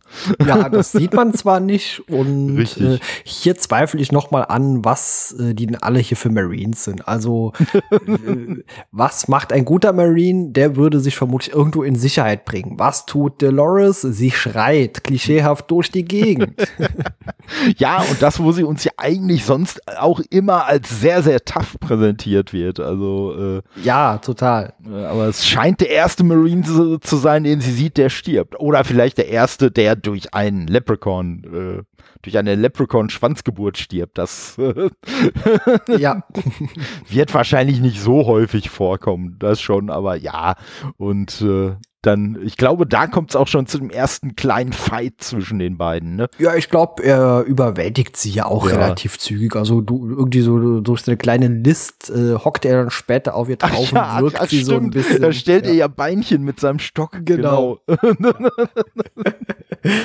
ja, genau, genau. Und, äh, und da musste ich halt auch beim zweiten und beim dritten Mal wieder so drüber lachen, weil ich so gedacht habe, so, was könnte man jetzt alles machen? Aber nein, er ist der Leprechaun, deswegen stellt er einfach mit, mit seinem Stock einfach Beinchen. Wie gesagt, Stock äh, für eine erwachsene Person Stock. Also wenn ich den auf den Boden stelle, dann würde da in der Regel niemand einfach so drüber stolpern. Nee. Aber der Mann äh, beziehungsweise dieses Wesen ist ja nur, ich sag mal, Meter zehn hoch höchstens. ja. Und der Stock ist dementsprechend an ihn angepasst auch deutlich kleiner. Also ist das eher ein Zahnstocher, das Ding. Ja. Also wenn man das irgendwo hinstellt und dann eine erwachsene menschliche Person, na, der würde doch niemals über diesen Stock stolpern. nee, ja. vor allem, also eigentlich hätte er, hätte er auch einfach an ihrem Bein ziehen können. Das äh, ja. Wäre jetzt auch nicht so viel, aber nein, das war das kleine absurde Detail, was er jetzt verwenden wollte. Ja. Und äh, ich sag mal, das sind auch immer einfach so die, die Sachen, wo ich glaube, wo man einfach merkt, also dass der Leprechaun als Charakter halt auch einfach Spaß an dem hat, was er macht. Ne? Also ihm geht's nicht um Effektivität oder um, um irgendwie immer das große Tamtam, -Tam, sondern manchmal geht's ihm auch einfach nur darum, dass er sich über die Leute lustig machen möchte. Ja, er macht seine Kinkerlitzen, seine Spielchen quasi auch. Genau, genau. Ja, ich glaube, er, er weiß ja auch von sich selbst und ich habe die anderen Leprechaun-Filme jetzt nicht gesehen. Na klar, der ist magisch begabt und deswegen kann ich mir auch mit dem Stock das Ganze wieder so ein bisschen erklären, dass das irgendwie verstärkt ist und da stolpert man halt drüber. Also ja. sag ich mir jetzt auch nicht alles komplett zerreißen hier, aber ähm, Ach ja. Äh, man, das man macht sieht, später der Weltraum. Das macht später der Weltraum, ja. Genau. Und ja, klar, Dolores äh, kann fliehen und stößt auch wieder zu den anderen äh, Marines, die noch am Party machen sind, äh, dazu und alarmiert die ja auch erstmal. Wobei man mal dazu sagen muss, dass parallel, also da brauchen wir jetzt nicht groß drauf eingehen, aber parallel dazu noch die, die große Charakterszene von Bux stattfindet, dass er ja versucht, äh, Dr. Blondchen anzugraben und äh, die beiden dann eine Diskussion über die Definition von Intelligenz halten. Also, ja. was innerhalb dieses Films Films halt auch schon wieder extrem lustig wirkt. Ja, das stimmt schon. Ja, man schwenkt ja auch noch mal kurz um hier zu Harold und Prinzessin und in der Nahaufnahme sieht man jetzt auch, dass das keine Knack-Knisterfolie ist, sondern welchen Sinn auch immer eine Decke hat, die komplett durchlöchert ist an jeder Stelle. Also es wirkt ein, als wären so riesige Maschen dazwischen. Ja. Also ich weiß nicht, also diese Decke hält niemals warm, also die macht auch sonst nichts, außer vielleicht gut aussehen. Also vielleicht ist es auch einfach so eine Gardena, Gardine gewesen oder sowas. Aber die Haut muss halt atmen. Ja, genau, das kann sie. Äh, was wir auch sehen, ist, dass die Hand äh, schon am Nachwachsen ist. Äh, denn sie hat so ein ganz, ganz kleines Händchen, also so drei, vier Fingerchen äh, rauskommen. ja. ja, und äh, dann sieht man ja auch eine Szene, äh, dass ähm, Harold sie so ein bisschen antatscht, so, so ein bisschen ja. berührt, so ein bisschen unsittlich auch. Und, ja, und, dann kommt eine Szene, bei der ich sehr lachen musste. Ja, aber, aber das ist das, ne? Und deswegen, also, das macht Harold natürlich jetzt auch nicht zu einem besseren Menschen, aber das ist halt auch so eine Szene, wo man dann wieder sagt, so, okay, also wenn er uns jetzt als irgendein Klischee-Stereotyp äh, äh, präsentiert werden soll, dann einfach nur als Stereotyp perverser. Egal ja. in welche Richtung. Also er geht an alles dran. Ich sag mal, Männlein, Weiblein, schwere Tiere, scheint ihm alles egal zu sein. ja, wird alles, alles genommen. Äh, wie gesagt, die lustige Szene hier, man sieht er, wie er so die, die, das Mädel so ein bisschen ankrapscht und im Hintergrund ist der Mittenhand, der kommt einmal von rechts so ins Bild gefahren mit seinem wunderbaren Blick, den er drauf hat. Er sagt auch nichts, er fährt einfach so seitlich rein, als würde er vor allem durch den Monitor auch sehen, also als wäre das wirklich so eine Glasscheibe nur. Äh, da ist ja auch offenbar keine Kamera direkt direkt dran. Also so als würde er wirklich direkt in diesem Apparat drin sitzen. Ja. Und sagt, er fährt so ins Bild und guckt auch so nur, so mehrere Sekunden lang und das finde ich abs absolut eine Comedy-Szene. Ja, definitiv, definitiv. Ja, und ja. vor allem, wie er ihn dann doch anspricht. Ja. Ja, ja, das ist schon, das, äh, also die Szenen zwischen ihm und Harold, die sind halt sowieso immer, immer klasse. Also. ja, äh, vor allem die Szene, die Sequenz, die geht ja irgendwie mehrere Sekunden und man sieht Mittenhand im Hintergrund einfach immer nur die ganze Zeit so mit seinem kriesgrämigen Blick, den er hat, äh, ihn beobachten. Äh, also es ist einfach eine großartige Szene. Ja, ja, definitiv. Und äh, ja, und Dr. Mittenhand, ne, das ist dann der handlungsrelevante Punkt, schwört Harold aber auch darauf ein, dass er niemandem erzählen darf, dass ihr Händchen nachgewachsen ist. Ja, das ist ganz wichtig. Ja, inzwischen sind die Marines aber jetzt auch auf der Suche nach dem Leprechaun und äh, man hat ihn sogar ausfindig gemacht in so einer Art ja, Mülldeponie, habe ich das richtig verstanden?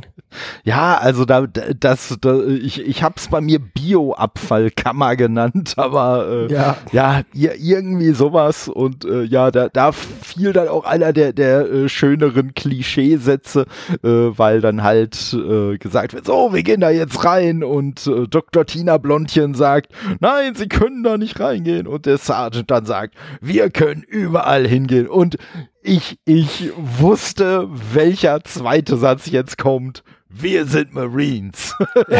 ja, ja. wir können alles. Ja. Ich ja. hätte gern gesehen, wie er da einfach reinläuft äh, und ja, das ist halt die Frage. Das, das, wirft auch wieder meine Theorie auf, dass die eigentlich alle gar keine Menschen sind.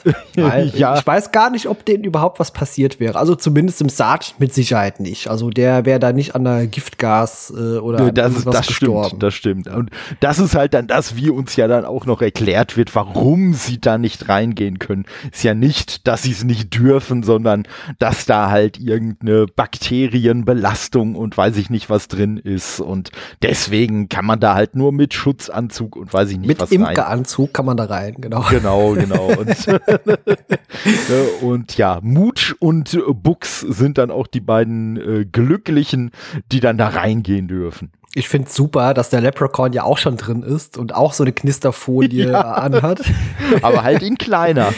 ja, äh, ist super. Also äh, hat er sich vermutlich gezaubert. Ich denke nicht, dass die Kindergröße dort auch gleich irgendwo nee. rumlag. Und vor allen Dingen, und vor allen Dingen äh, habe ich bei ihm halt auch wirklich das Gefühl gehabt, dass er die halt auch überhaupt nicht gebraucht hätte.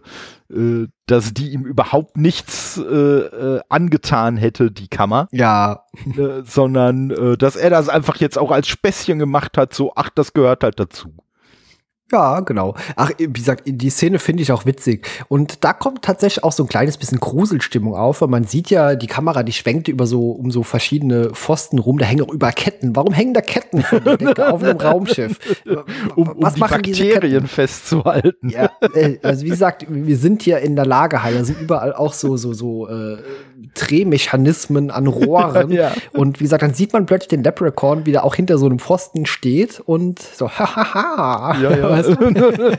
Ach, das ist einfach äh, witzig und na klar, was man als Leprechaun da macht, man versucht, einen der Auf äh, Anzüge so aufzuschlitzen. Ja, das macht richtig, er ja auch. Mit richtig. so einem kleinen Messerchen in seinem Stock ist das eingebaut. genau, in der, in der schön, schön an der unteren Hälfte.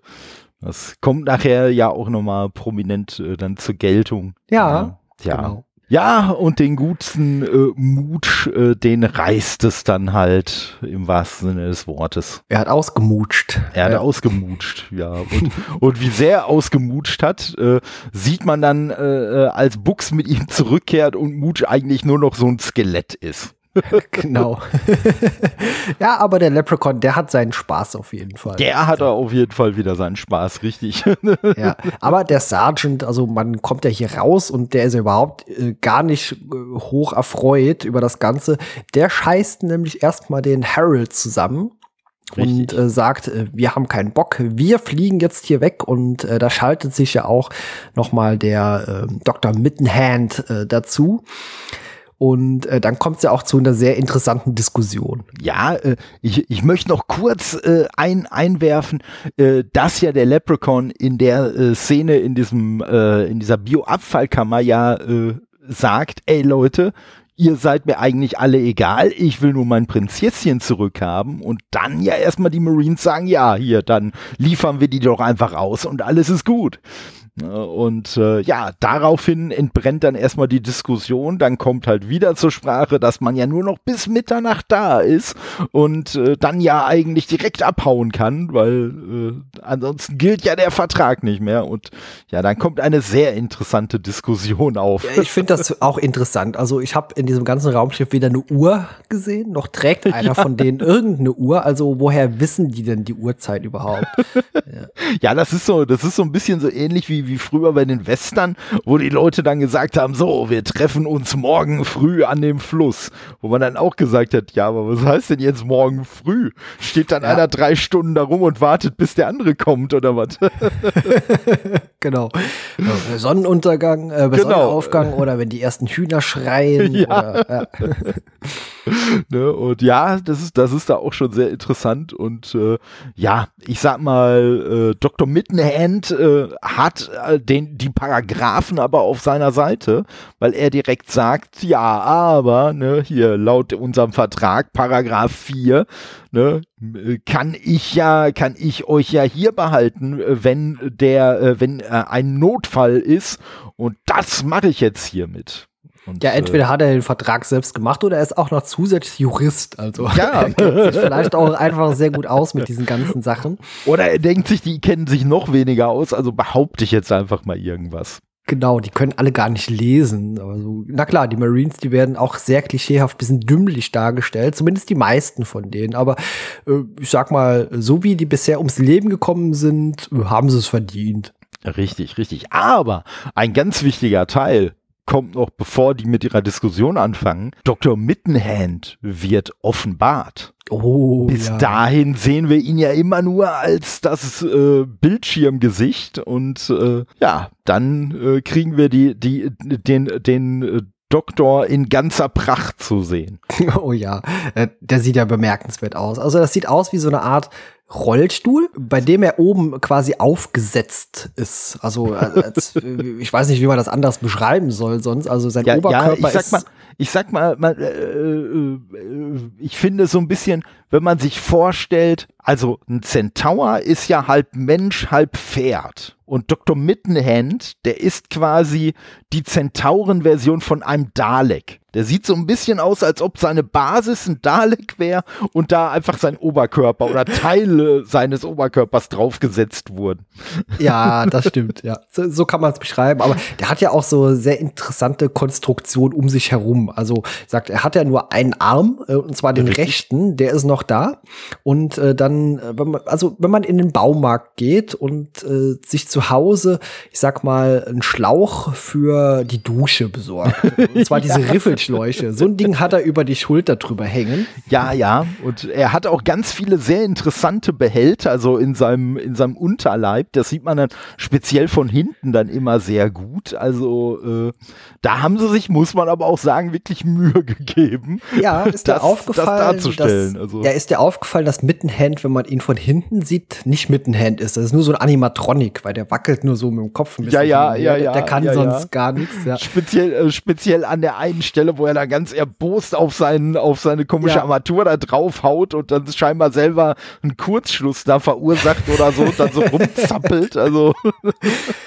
Ja, das, das, ist schon interessant. Und vor allen Dingen Dr. Mittenhand, du hast ja gesagt, seinen rechten Arm hat er noch, aber man sieht auch sehr eindeutig, dass die rechte Hand nur so dran getackert wurde. Also das war wohl, man weiß nicht, ob es noch seine Hand war oder eine fremde Hand, aber äh, ja, den ganzen Vielleicht Arm war das die Hand, die man in der Höhle von der äh, Prinzessin mitgenommen hat. Vielleicht hat er sich die selber dran genäht.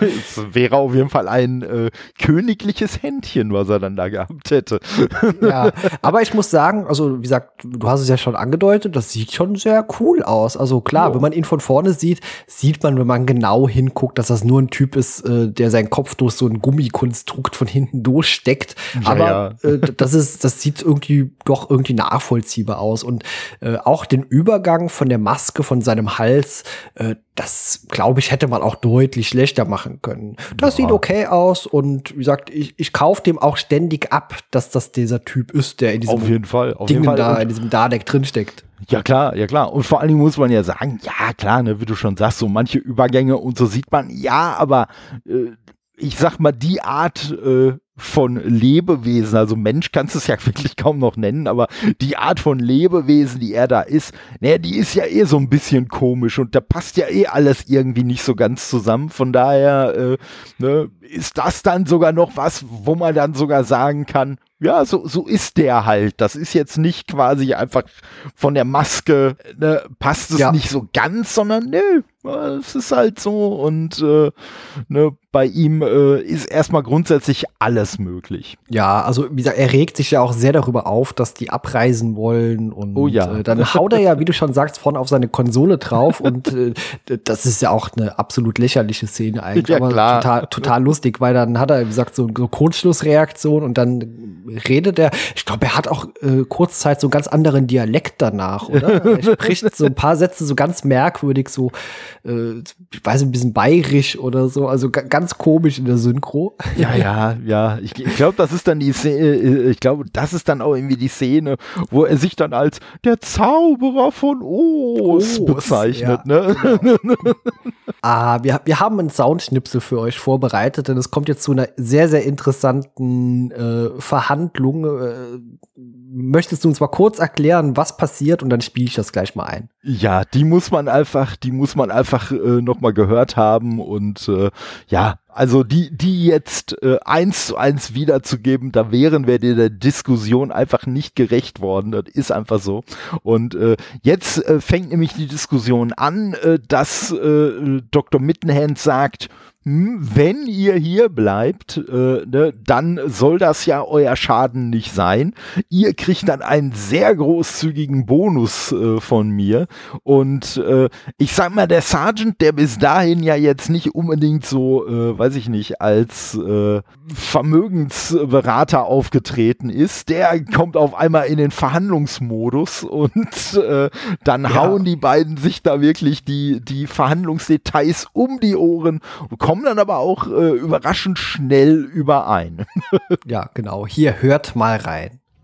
Jeder, der hier bleibt, bekommt einen Anteil an dem, was sie hieran verdienen. Und wir wollen 5% vom Erlös von allem, was sie aus der Höhle schaffen. Für alles über 15 Millionen kriegen wir 1% als Bonus.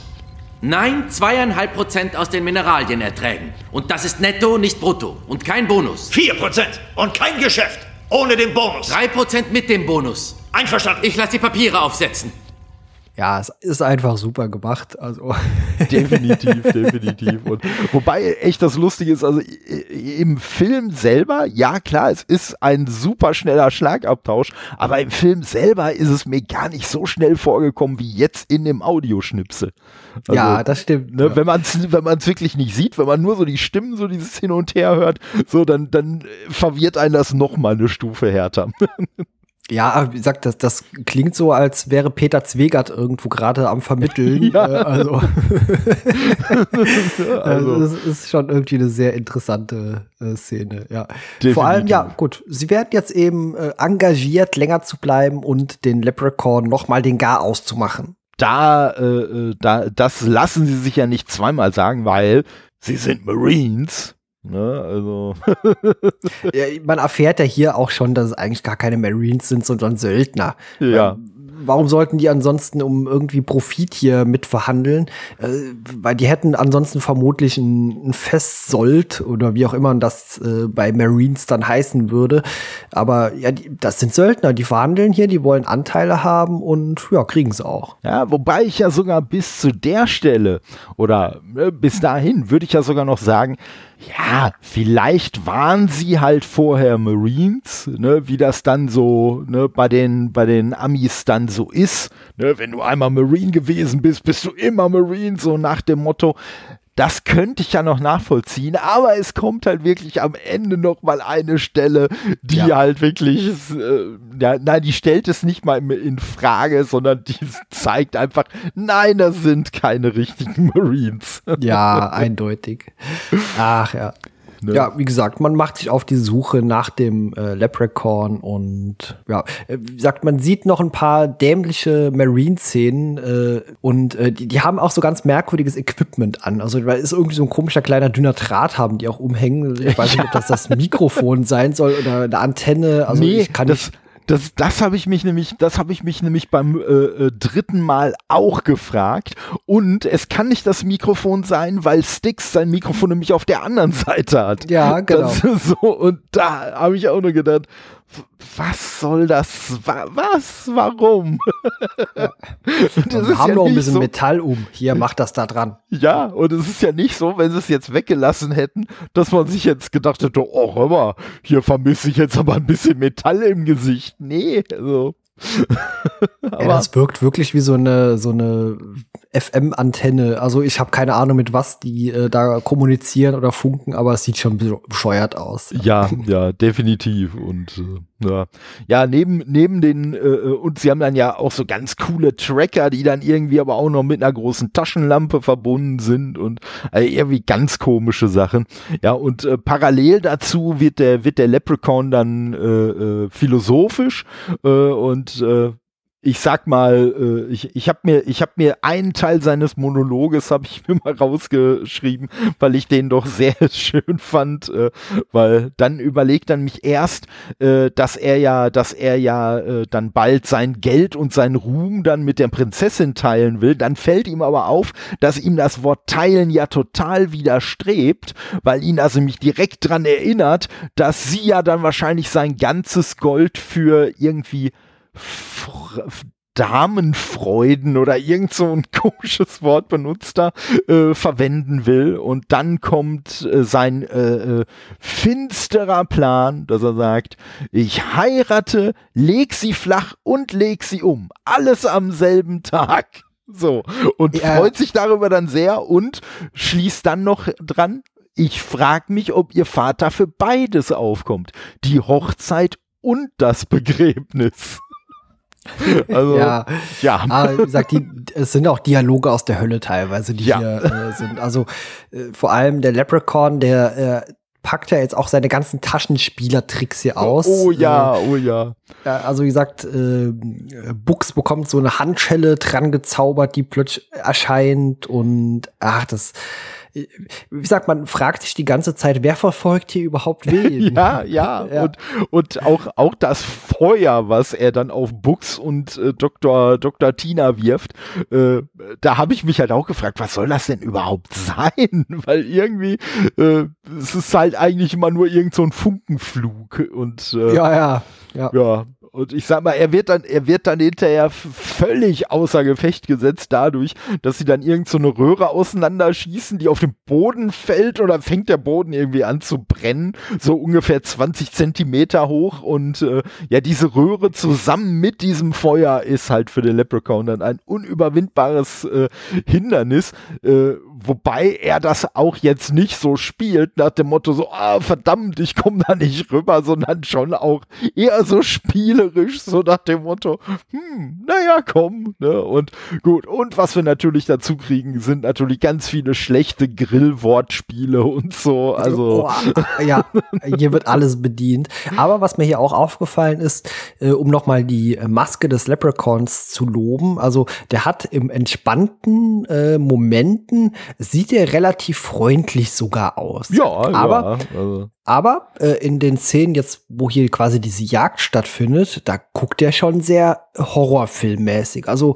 das hat man wirklich großartig hinbekommen. Das entweder hat man die immer ein bisschen angepasst, damit die so ein bisschen bösartiger in den Momenten wirkt auch, oder das ist einfach der Verdienst von Warwick Davis, dass der einfach sehr gut seine Mimik auch einsetzen kann unter dieser dicken Gummimaske, um das so äh, ja hervorzuheben. Hm. Ja, das, das kann ich mir schon gut vorstellen, äh, weil er, er ist ja schon, er ist ja schon geübt darin, auch mit Maske zu spielen und so. Und äh, von genau. daher kann ich mir das schon gut vorstellen, dass er halt schon auch weiß, selbst mit so einer Maske, äh, wie man mit der auch vernünftig spielen kann. Wobei ich mich hier immer wieder gefragt habe, was diese riesigen Metallrohre auf einem Raumschiff zu suchen haben und welche Funktion die haben. Und natürlich hängen auch hier ständig wieder Ketten irgendwo von der Decke herab. Ja, ja mal ganz davon ob das ja vorher in der, in der Bio-Abfallkammer äh, ja auch irgendwelches Kühlmittel dann einfach irgendwo runtergespratzt ist. Also, ja, äh, genau. Ich sag mal, fände ich jetzt auch ein bisschen bedenklich bei meinem Raumschiff, aber ja. Ja, genau. Ach, das ist schon. Aber gut, äh, jetzt gehen quasi dem Leprechaun nach und nach auch die Marines so. Äh, er fängt sie und eliminiert sie auch entsprechend. Er lenkt sie ab mit irgendwelchen kleinen Tricks und äh, ja ach, das, das ist schon ein bisschen ätzend äh, so dargestellt, dass die Marines, die sind auch die letzten Vollhonks hier. Also ja. die, die laufen ja wirklich in jede Falle rein. Also das, das ja. stimmt, das stimmt. Also äh, wobei, wobei mir da speziell der der Arbeitssicherheitstod von äh, Danny hat mir da besonders gut gefallen. Das wo dann super, auf, ja. Ne, wo dann auf einmal der der Leprechaun äh, halt mit seinem mit seinem äh, äh, Arbeitssicherheitshelmchen und so da in dem in dem Bild Bildschirm erscheint und ja. sich dann da die Finger wegschneidet. Und vor allen Dingen habe ich bei der Szene halt auch direkt gedacht, so, das sieht doch nicht aus wie Blut. Das ist doch viel zu durchsichtig für Blut. Ja, und dann ne, erklärt sich ja das Ganze, als er dann selber seinen eigenen Finger anzündet und so. Also, beziehungsweise ja. das, wo mal sein Finger war, den er sich vorher abgeschnitten hat. Und das ist einfach so, so geil. Und ja, und dann lässt er ja so eine Kiste auf den runterkrachen und kommentiert das mit, wie Shakespeare sagt, Scheiße passiert. ja, ja. ah, das ist einfach super. Ja. Ist schon, also, wie ja. gesagt, eigentlich muss man hier den Leprechaun, den muss man irgendwie gern haben in dem Film. Also es Absolut. gelingt mir eigentlich zu keiner Zeit, den irgendwie hier zu hassen oder als Antagonist überhaupt wahrzunehmen. Aber dafür macht er viel zu coole Sachen. Auch wie gesagt mit seinem kleinen Arbeitshelmchen da und sich äh, diese Arbeitssicherheitsanweisungen. ja. äh, das, das, ist einfach super cool gemacht. Ja, ja das, ist, das ist einfach das. Ja, und ganz ehrlich, ne, die, die äh, Marines, äh, also Marines mit ganz großen Anführungszeichen, die werden uns halt auch einfach als so unsympathisch und doof dargestellt, dass ja. man, glaube ich, alleine deswegen sich halt schon viel lieber mit dem Leprechaun irgendwie identifiziert und zu dem hält, als zu den äh, vermeintlich guten Marines. Ja, selbst zu Books habe ich irgendwie zu keiner Zeit irgendwie das Gefühl, wenn der jetzt sterben würde, würde mir das irgendwie sonderlich viel bedeuten oder so. Also, wie gesagt, die sind mir alle egal und man hat eigentlich immer Spaß, äh, dem Leprechaun einfach zuzugucken, was er so macht. Oh ja, und ich sag mal, und der Leprechaun kann ja richtig äh, glänzen dann, äh, als er sich äh, als äh, vermeintlich nackte Dr. Blondchen äh, Zutritt zum Labor verschafft, dabei Harold dann noch mit seinem Stock in die Eier haut und ihn damit erstmal außer Gefecht gesetzt wird.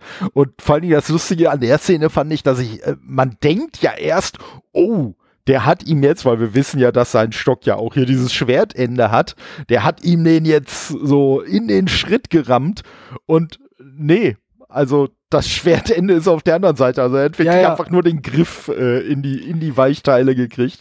Und Ja. ähm, Äh, Das sieht auch so aus, als wäre das irgendwie so fest, weil äh, entweder hält er das Ding einfach nur fest, das sieht aus, als wäre das, hätte er sich wirklich in seinen Körper reingebohrt. Ja, aber nö, richtig, der zieht das am richtig. Ende einfach so ab. Oh, ist ja gar nicht so wild. Aber ganz wichtig, kurz vorher haben wir noch erfahren, was Mittenhand vorhat, denn äh, der will natürlich mit Prinzesschen ihre Regenerationsfähigkeiten Stimmt. benutzen, um sich selbst wieder zu einem, äh, das, das war so eine Sache, da hast du mich noch die Tage darauf hingewiesen, zu einem ehrenwerten Mitglied der Menschheit zu machen. Also Ja. er will wieder quasi wie so einem Club beitreten. Ja. Genau, genau. Also ne, das, das äh, ist ihm halt extrem wichtig, dass er einfach hinterher wieder äh, äh, als Mensch äh, wahrgenommen wird, äh, weil ja in seiner jetzigen Halb-Dalek-Form ist das halt nicht gegeben und äh, ja und äh, in diese, in diese Party, in dieses, ey geil, ich weiß jetzt, wie ich mich retten kann, äh, stolpert dann quasi der Leprechaun rein, will natürlich sein Prinzesschen wo mitnehmen. Und äh, tja, der Harold, der, der, der erleidet dann ein, ein sehr schweres Schicksal, weil Harold dann ja äh, äh, äh, den, den Stock äh, sich irgendwie aus dem Schritt zieht, dieses Schwertende mitgekriegt hat und sagt, ha, jetzt hau ich's rein, im wahrsten Sinne des Wortes, und er sticht den Leprechaun von hinten, der auch äh, zumindest kurzzeitig so ein bisschen so tut, als ob äh, das ihn jetzt irgendwie beschädigen würde, sich dann aber eigentlich nur für den Stock bedankt, dass er den jetzt Ach. wieder hat. Ich glaube, der Leprechaun wusste die ganze Zeit, dass sich jemand von hinten ranschleicht. Ja, klar, so wie ja, klar. Mittenhand die ganze Zeit auch äh, hinten zu ihm guckt und so, ah, versucht den Leprechaun abzulenken, aber er klotzt die ganze Zeit Richtung Tür, wo eben der Harold herkommt. Also, ja, also bitte, also so dumm ist der Leprechaun jetzt wirklich nicht. Und äh, Dafür, dafür guckt Harold dann hinterher umso dümmer, weil äh, Harold dann ja so Richtung Wand zurückgeschleudert wird und äh, sich dann der Leprechaun ein komisches rundes Tablett schnappt, auf dem so ein paar Reagenzgläser standen und das dann äh, so, so ganz komisch Richtung Harold wirft und dann das aber so platt vor Harolds Gesicht landet, dass er danach so ein richtiges Pfannkuchengesicht hat.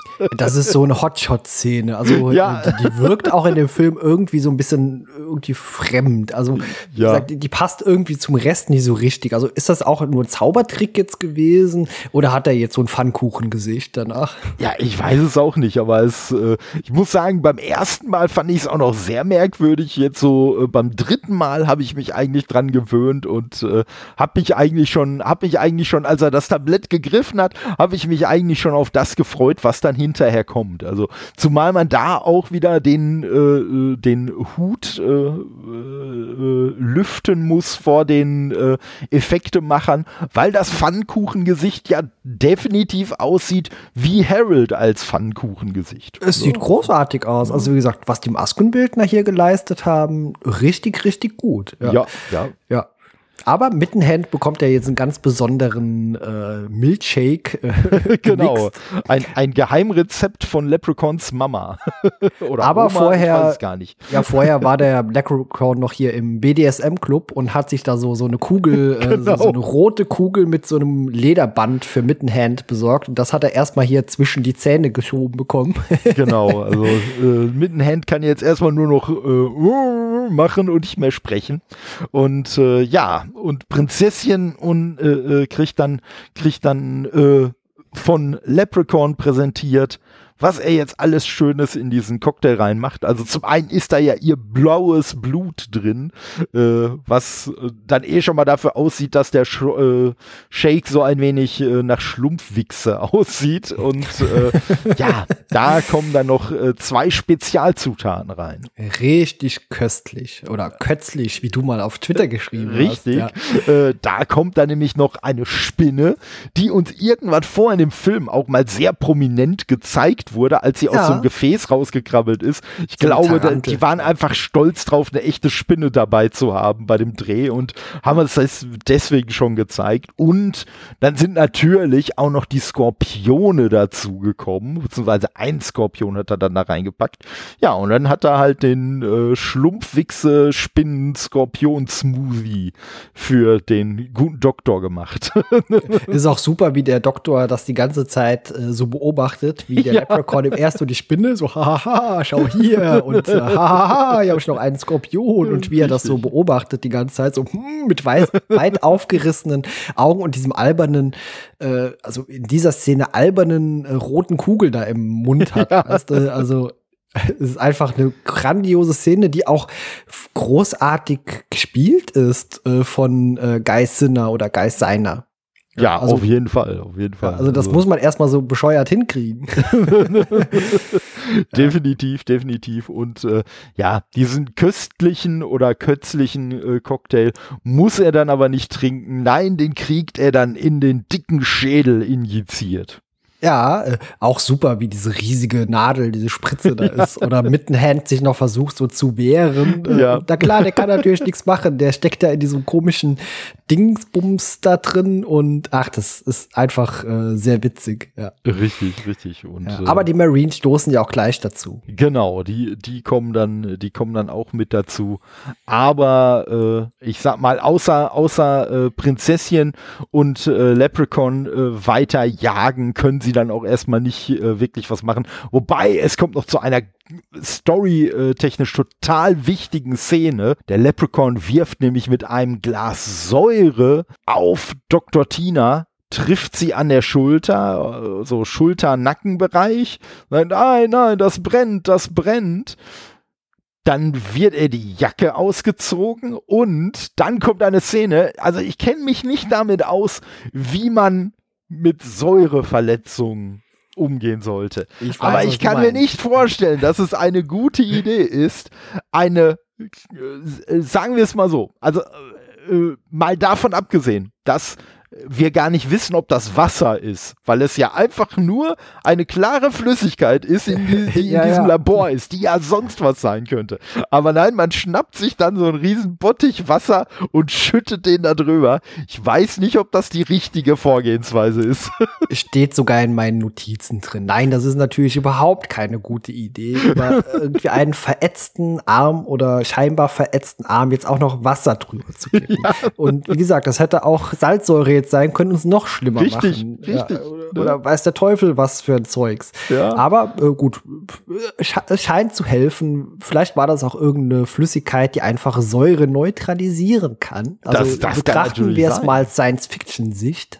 Richtig. Aber was ich, aber wie gesagt, diese Szene hat aber, glaube ich, wirklich einfach nur stattgefunden, damit sie dann die Jacke nicht mehr anhat. Ja, ja, na klar. man, man, man, kann sie danach schön äh, schulterfrei und mit einem großen Ausschnitt kann man Blondchen jetzt auch noch zeigen. Richtig. ja, und dann geht die, dann geht die wilde Jagd los. Äh, die ist größtenteils, sage ich mal, auch gar nicht mehr so spektakulär, würde ich sagen, bis äh, Blondchen und Buchs im Frachtraum auf den, äh, auf den äh, Leprechaun stoßen. Ja, genau. Also der ja. Teil ist nicht so spektakulär. Der andere ja, vor, Teil. Ja, wir sehen ja gleich noch Prinzessin, die hat ja noch eine ganz besondere Drohung auch für alle anderen. oh ja. die aber letztendlich auch überhaupt keine Relevanz mehr hat. Ich glaube, also die Szene ist einfach nur da drin, damit die Darstellerin noch mal ihre Brüste auspacken darf. Richtig, richtig. Ne, weil die äh, auf ihrem Heimatplaneten, wie wir dann später lernen, ist das nämlich quasi, ja, das ist so wie bei der Mafia der Todeskuss, äh, ne, der der dann zeigt, ey, du bist dran. So ist es, wenn Prinzesschen äh, einem die Brüste zeigt, das ist quasi das Todesurteil. Woraufhin ja, genau. Styx dann nur sagt, äh, mit welchem Teil ihrer Anatomie will sie uns denn dann töten? Ja, wie gesagt, das ist eine total überflüssige Szene, weil das überhaupt keinerlei Relevanz mehr hat, kurz darauf. Nee. Äh, in der Zwischenzeit hat ja der Leprechaun auch den Sergeant äh, quasi äh, unterwürfig gemacht oder entführt, indem er ihnen so so so einen Bombenanzug äh, umge äh, also so, was ist das für wie nennt man das Ding?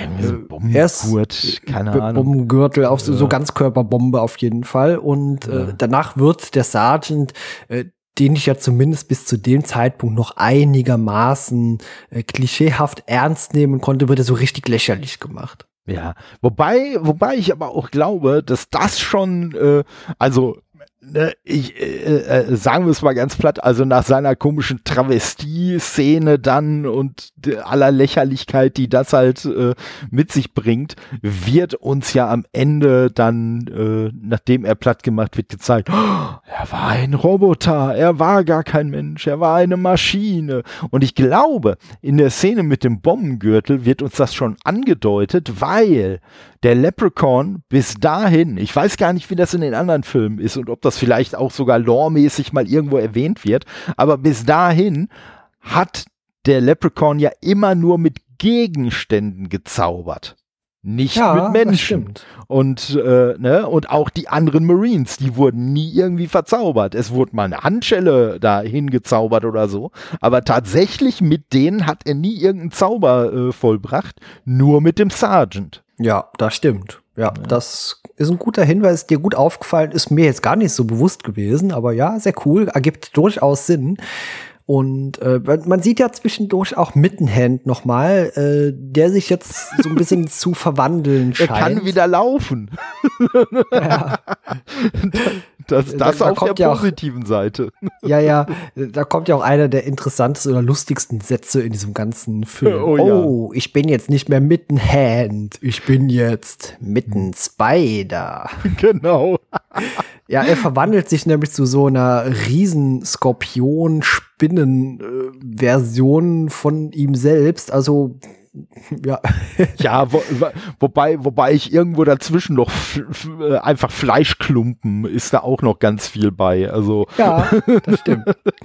ich sag mal, eine Mischung aus eine Mischung aus Spinne und Skorpion könnte man ja auch richtig cool und richtig bedrohlich darstellen, aber er ist halt wirklich eher so so ein Rumgematsche, das dann irgendwie am, am Kopf ja, auch noch so ganz kleine Beinchen hat, die immer ganz komisch rumwackeln und so. Also, äh Aber es sieht super, es sieht großartig aus. Auf ich jeden Fall. Auch, auch da glaube ich, äh, dem, was ich sehe, wieder, dass es genau das ist, was es sein soll. Also irgendwie, er hat sich jetzt transformiert zu irgendeinem so hässlichen Fleischklops, äh, ja. Spinnenskorpion. Ja. ja. Das Einzige, was ich, was ich halt äh, beim, beim ersten und beim zweiten Mal äh, noch irritierend fand, wo ich beim dritten Mal aber schon gar nicht mehr so genau drauf geguckt habe, war sein komisches LED-Auge, was er da hat. Ja, ich weiß nicht auch, ob man das irgendwo auch bei Star Trek bei den Borg geklaut hat, dann irgendwo. Also so sieht's teilweise was aus. Fehlte nur noch so ein Laserpointer drin, mit dem man ja. so durch die Gegend leuchtet. Wo, wobei, ja. mir, wobei mir jetzt beim dritten Mal noch aufgefallen ist, das äh, habe ich die anderen Male gar nicht gesehen, dass er so leicht schräg versetzt, so oben auf der Stirn ist noch sein zweites menschliches Auge. ja, ja, sieht, äh, die, die Maske hat hier wirklich Großes geleistet. Also ja, das definitiv. Alles super cool gemacht. Und ja, äh, es gibt ja noch äh, quasi der Showdown äh, im Frachtdeck mit Prinzessin Leprechaun, äh, und äh, auch Books. Genau, und, und wir dürfen ja jetzt nicht vergessen, ähm, äh, äh, der, der Leprechaun hat ja mittlerweile den Selbstzerstörungsmechanismus des Schiffs äh, genau. äh, initiiert.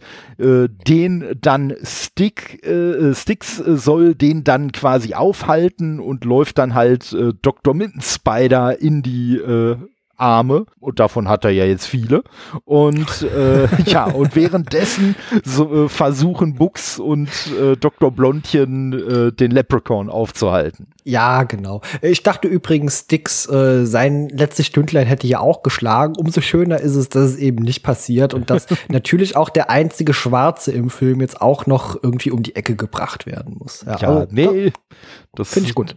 Das, das, den, den, äh, das Fettnäpfchen äh, haben sie umgangen. äh, äh, ich find's gut. Äh, auch, dass am Ende eben nicht nur Blondchen und äh, Buchs überlebt. Ja. ja.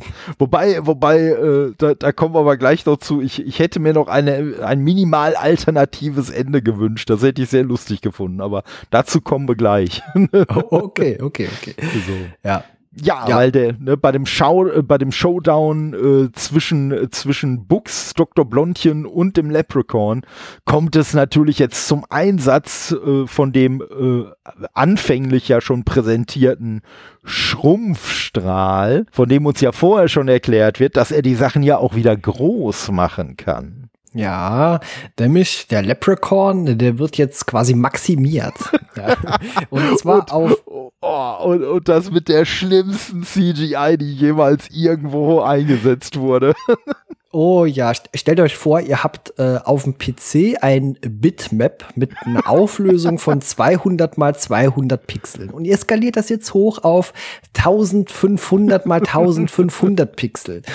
Und ja, diese ganze Pracht, also da, schaut euch das mal an, wenn ihr in Paint oder sowas mal macht, dann wisst ihr in etwa, wie der Leprechaun hier jetzt aussieht, also extrem hoch skaliert, ohne dass man ja, ich sag mal, das mit angepasst hätte. Also sieht einfach fürchterlich scheiße aus. Ja. ja. ja, muss man sagen. Und vor allen Dingen steht das in ganz, ganz krassem Kontrast dazu, dass sie ja offensichtlich äh, dieses Set von dieser, von diesem äh, äh Frachtraum gebaut haben und ihn ja. da ja dann an anderer Stelle auch drin rumlaufen lassen und so.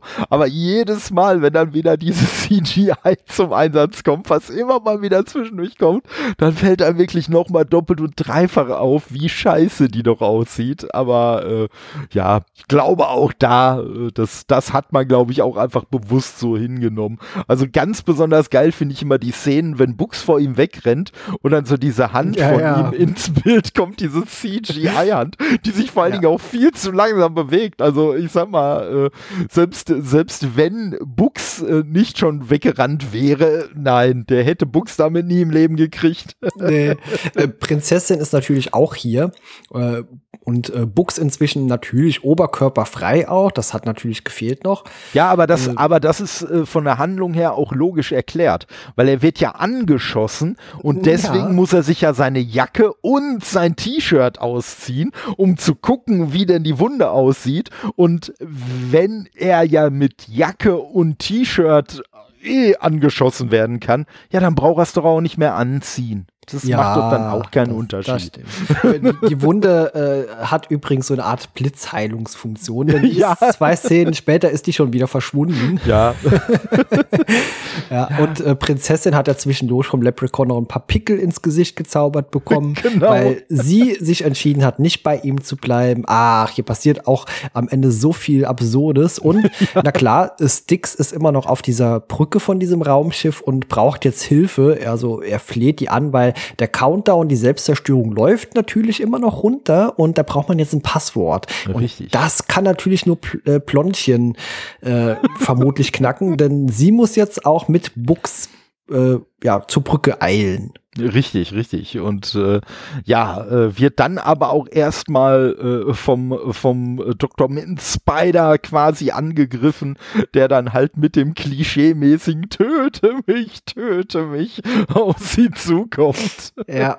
Oh, wow. Und äh, ja, ich sag mal, äh, sie, sie will ihn dann auch, äh, ich sag's jetzt mal äh, im, im Marine-Style, mit Blei vollpumpen, aber da sagt ihr Sticks, das bringt nichts, das ich vorhin schon versucht.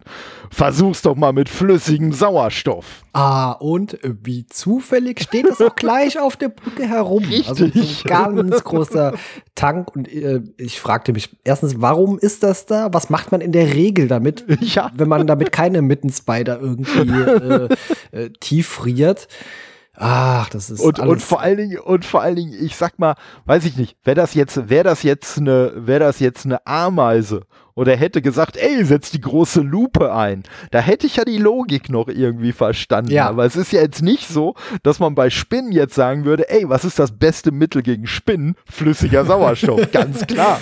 Ja, natürlich. Äh, äh, ich hätte es sogar noch plausibler gefunden, wenn die gesagt hätten, hier, nimm den Feuerlöscher, der da hängt, weißt Ja. du? Äh, Das hätte vielleicht noch mehr Sinn ergeben, weil da sieht man auch in solchen Filmen immer, dass die Leute nach tiefgefroren sind, warum auch immer. Ja, aber ganz ehrlich, wir haben am Anfang des Films in der coolen, in der coolen Szene, da hat sich ja, da hat sich ja, ähm, ich, ich glaube, es war Lucky, nee, Mooch war's, hat sich doch von Dolores zwei Eier zuwerfen lassen. Äh, Ja. Also known as Granaten. Also, um ihn explodieren zu lassen, hätte man sie in der Szene auch einfach eine Granate einsetzen lassen können. Was zwar auf der Brücke denkbar dämlich wäre, aber hey, das wäre nicht das dämlichste gewesen, was wir in dem Film bisher gesehen haben. Also, Nee, das stimmt, ja. Also ich sag mal, eines der dämlichsten Dinge sieht man ja sowieso gleich noch. Also ja, äh, Dr. Mittenspider wird jetzt tiefgefroren und tut dann so auseinanderplatzen. Genau. Ja, also Sticks bekommt ja noch so einen großen Fleischlappen äh, quasi ab und den hat er ja auch vom Rest vom Film immer noch überhängen. ja, völlig, völlig sinnlos, so am Arm, äh, würde ich den einfach mal sofort abmachen, aber nö, er trägt ihn mit Ja. Würde.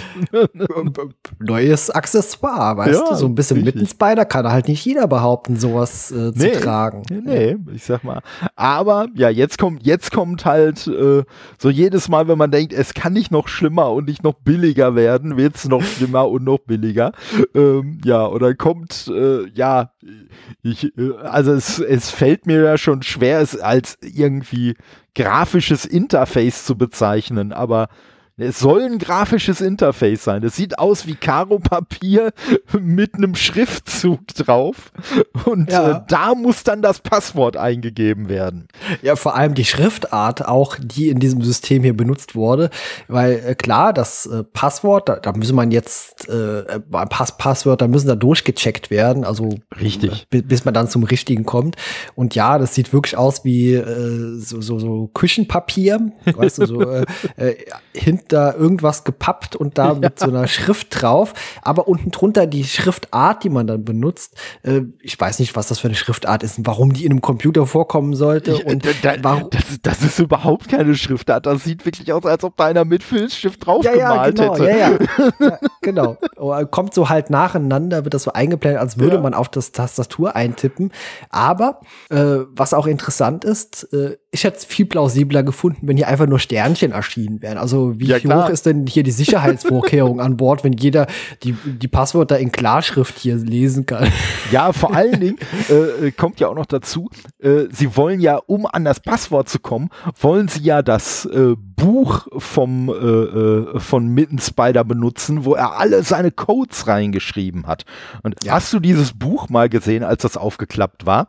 Das, die Seiten waren einfach nur Folien, so durchsichtige Plastikfolie, wo ich mir gedacht habe, äh, ja, das sieht total Science-Fiction-mäßig aus, aber ganz ehrlich, wie unsinnig, also äh, über die, darüber, ob die dann noch Bücher benutzen, physikalische, klar, da kann man drüber diskutieren, aber wenn man dann noch Bü Bücher benutzt, welchen Vorteil sollen denn durchsichtige Seiten gegenüber Ja. äh, nicht durchsichtigen Seiten haben? Also, nee, nee, nee. Aber wie gesagt, also das Passwort lautet dann, na klar, bei Dr. Mittenhand äh, ist er sehr von sich selbst überzeugt und er hat sich auch selbst als Zauberer bezeichnet, ist natürlich Als, Wizard. als was für ein Zauberer? Äh, das weiß ich nicht, als was. Ach verdammt, ich wollte jetzt von dir einfach nochmal der Zauberer von Oz. Ach so, ja, ja, okay, ja.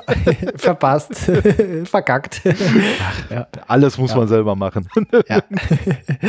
ja, ach je, ja. ja. Ja, das stimmt. äh, Das Passwort äh, ist korrekt und äh, na klar, wie soll es anders sein? Der Countdown läuft natürlich bis eins noch weiter, auch wenn das Passwort schon längst richtig ist und bleib, bleib, bleibt dann dann stehen. Ja. Ja, und äh, damit haben sie es dann geschafft. Und ich weiß gar nicht, wie es dann dazu kommt, dass sie die, die Frachtluke öffnen. Auf jeden Das Fall. macht tun sie- Prinzessin, glaube ich. Ja, okay. Ja. Ne, Und äh, ja, Prinzessin öffnet die Frachtluke, wo ja unser riesen Leprechaun gerade im Frachtraum ist. Und er wird dann rausgezogen ins Weltall. Und ja, wie vorhin schon angekündigt, da dann zerrissen. Ja, aber äh, er scheint ja nicht wirklich tot zu sein, denn so eine Hand äh, tut ja noch oben an der Brücke vorbeischweben und zeigt denen dann auch noch den Stinkefinger. ja.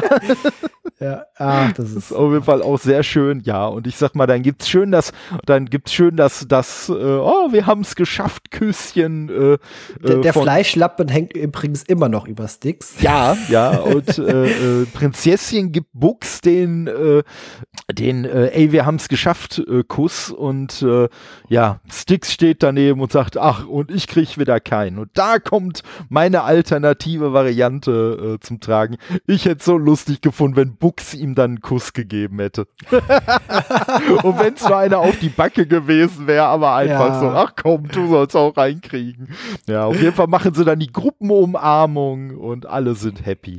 Alle sind happy. Und der Abspann kommt. Und der Ah. Abspann. Und ich habe, äh, ja, ich habe leider ignoriert, dass wir über 1996 reden. Dementsprechend habe ich natürlich den ganzen Abspann immer noch auf eine Post-Credit-Scene gewartet. Ich hätte es mir noch irgendwie vorstellen können, aber nein, es kam keine.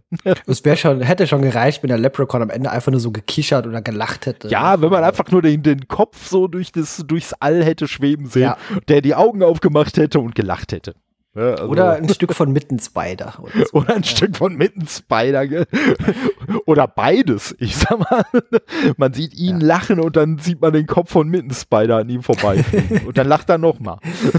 ah, Toto, wir haben es geschafft. Wir haben den Leprechaun hinter uns gebracht. Das ah. stimmt, das stimmt. Wobei ich echt sagen muss, dass der relativ wenig Qual war eigentlich. Also, Ja, das nee, der, der, der ist unterhaltsam scheiße. Also, Ja. äh, wir hatten ja bisher uns, und wir werden es auch in Zukunft uns immer Filme aussuchen, äh, die nicht einfach nur scheiße, scheiße sind, sondern zumindest unterhaltsam scheiße, wo man auch absurde Szenen schön hervorheben kann. Und das hatten wir beim Zwiebeljack von Anfang bis Ende. Also der Zwiebeljack ist immer noch mein Lieblingsschundfilm bis jetzt. ja, äh, und na klar hatten wir auch sehr absurde Szenen bei Captain America. richtig. Und richtig. ja, hier, ich glaube, äh, mitten äh, Spider werden wir so schnell auch nicht mehr vergessen. Nee, das stimmt, das stimmt. ne, und nee, also war auf jeden Fall auch wirklich spaßig und ja, den Film kann ich halt auch wirklich einfach jedem, der, der so ein bisschen äh, äh, was für absurden Humor übrig hat, kann man den einfach nur empfehlen. Und ne, der ist einfach von, von Anfang bis Ende ist der unterhaltsam. Natürlich gibt's ganz viele Stellen, wo man so die Hand gegen den Kopf schlägt und sagt, was? Ja, okay, komm, ist egal. Ja, das stimmt. Ja, aber deswegen mögen wir so Filme ja, weil man Fall. äh, immer wieder auch überrascht wird. Also es ist überhaupt nicht vorhersehbar, was passiert als nächstes hier. Und äh, das muss man diesen Schrottfilmen wirklich zugute halten. Also ich sag mal, aktuelle Blockbuster, ach ja, komm, der geht jetzt dahin, dann passiert das. Das kann man immer so ein bisschen vorahnen, aber das, das weiß man hier gar nicht so richtig. Also ich konnte hier nicht vorhersehen, äh, direkt was passiert. Nö, da, das stimmt. Und man muss natürlich auch sagen, ne, also auch viel, äh, klar, einige kritische Punkte fallen einem halt beim ersten Mal gucken schon auf, ja, aber vieles, äh, ich weiß gar nicht, ich, äh, ich sag mal, äh, ich habe den Film nicht so häufig geguckt wie du. Ich glaube, du hast ihn jetzt schon fast im zweistelligen Fünfmal. Bereich, oder? Fünfmal.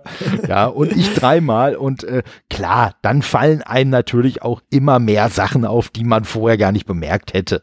Ne, das, ist- das ist Ja. schon so. Aber äh, wie gesagt, auf jeden Fall ein äh, super Schundfilm, äh, kann, man, kann man echt nicht anders sagen. Und ich freue mich jetzt schon auf den nächsten. Den werden wir natürlich hier nicht verraten jetzt. Wir wissen schon, äh, über was Genau. wir demnächst sprechen. Und wir versprechen auch, dass wir auf jeden Fall jetzt wieder unseren äh, mindestens monatlichen Zyklus beibehalten werden. Also eine nochmal so extrem lange Wartezeit, die können wir den Leuten da draußen nicht zumuten. Nee, das stimmt. Und äh, ja, wir haben ja, ne, wie du sagst, wir verraten keine Details, aber wir haben ja eigentlich schon die nächsten beiden Filme.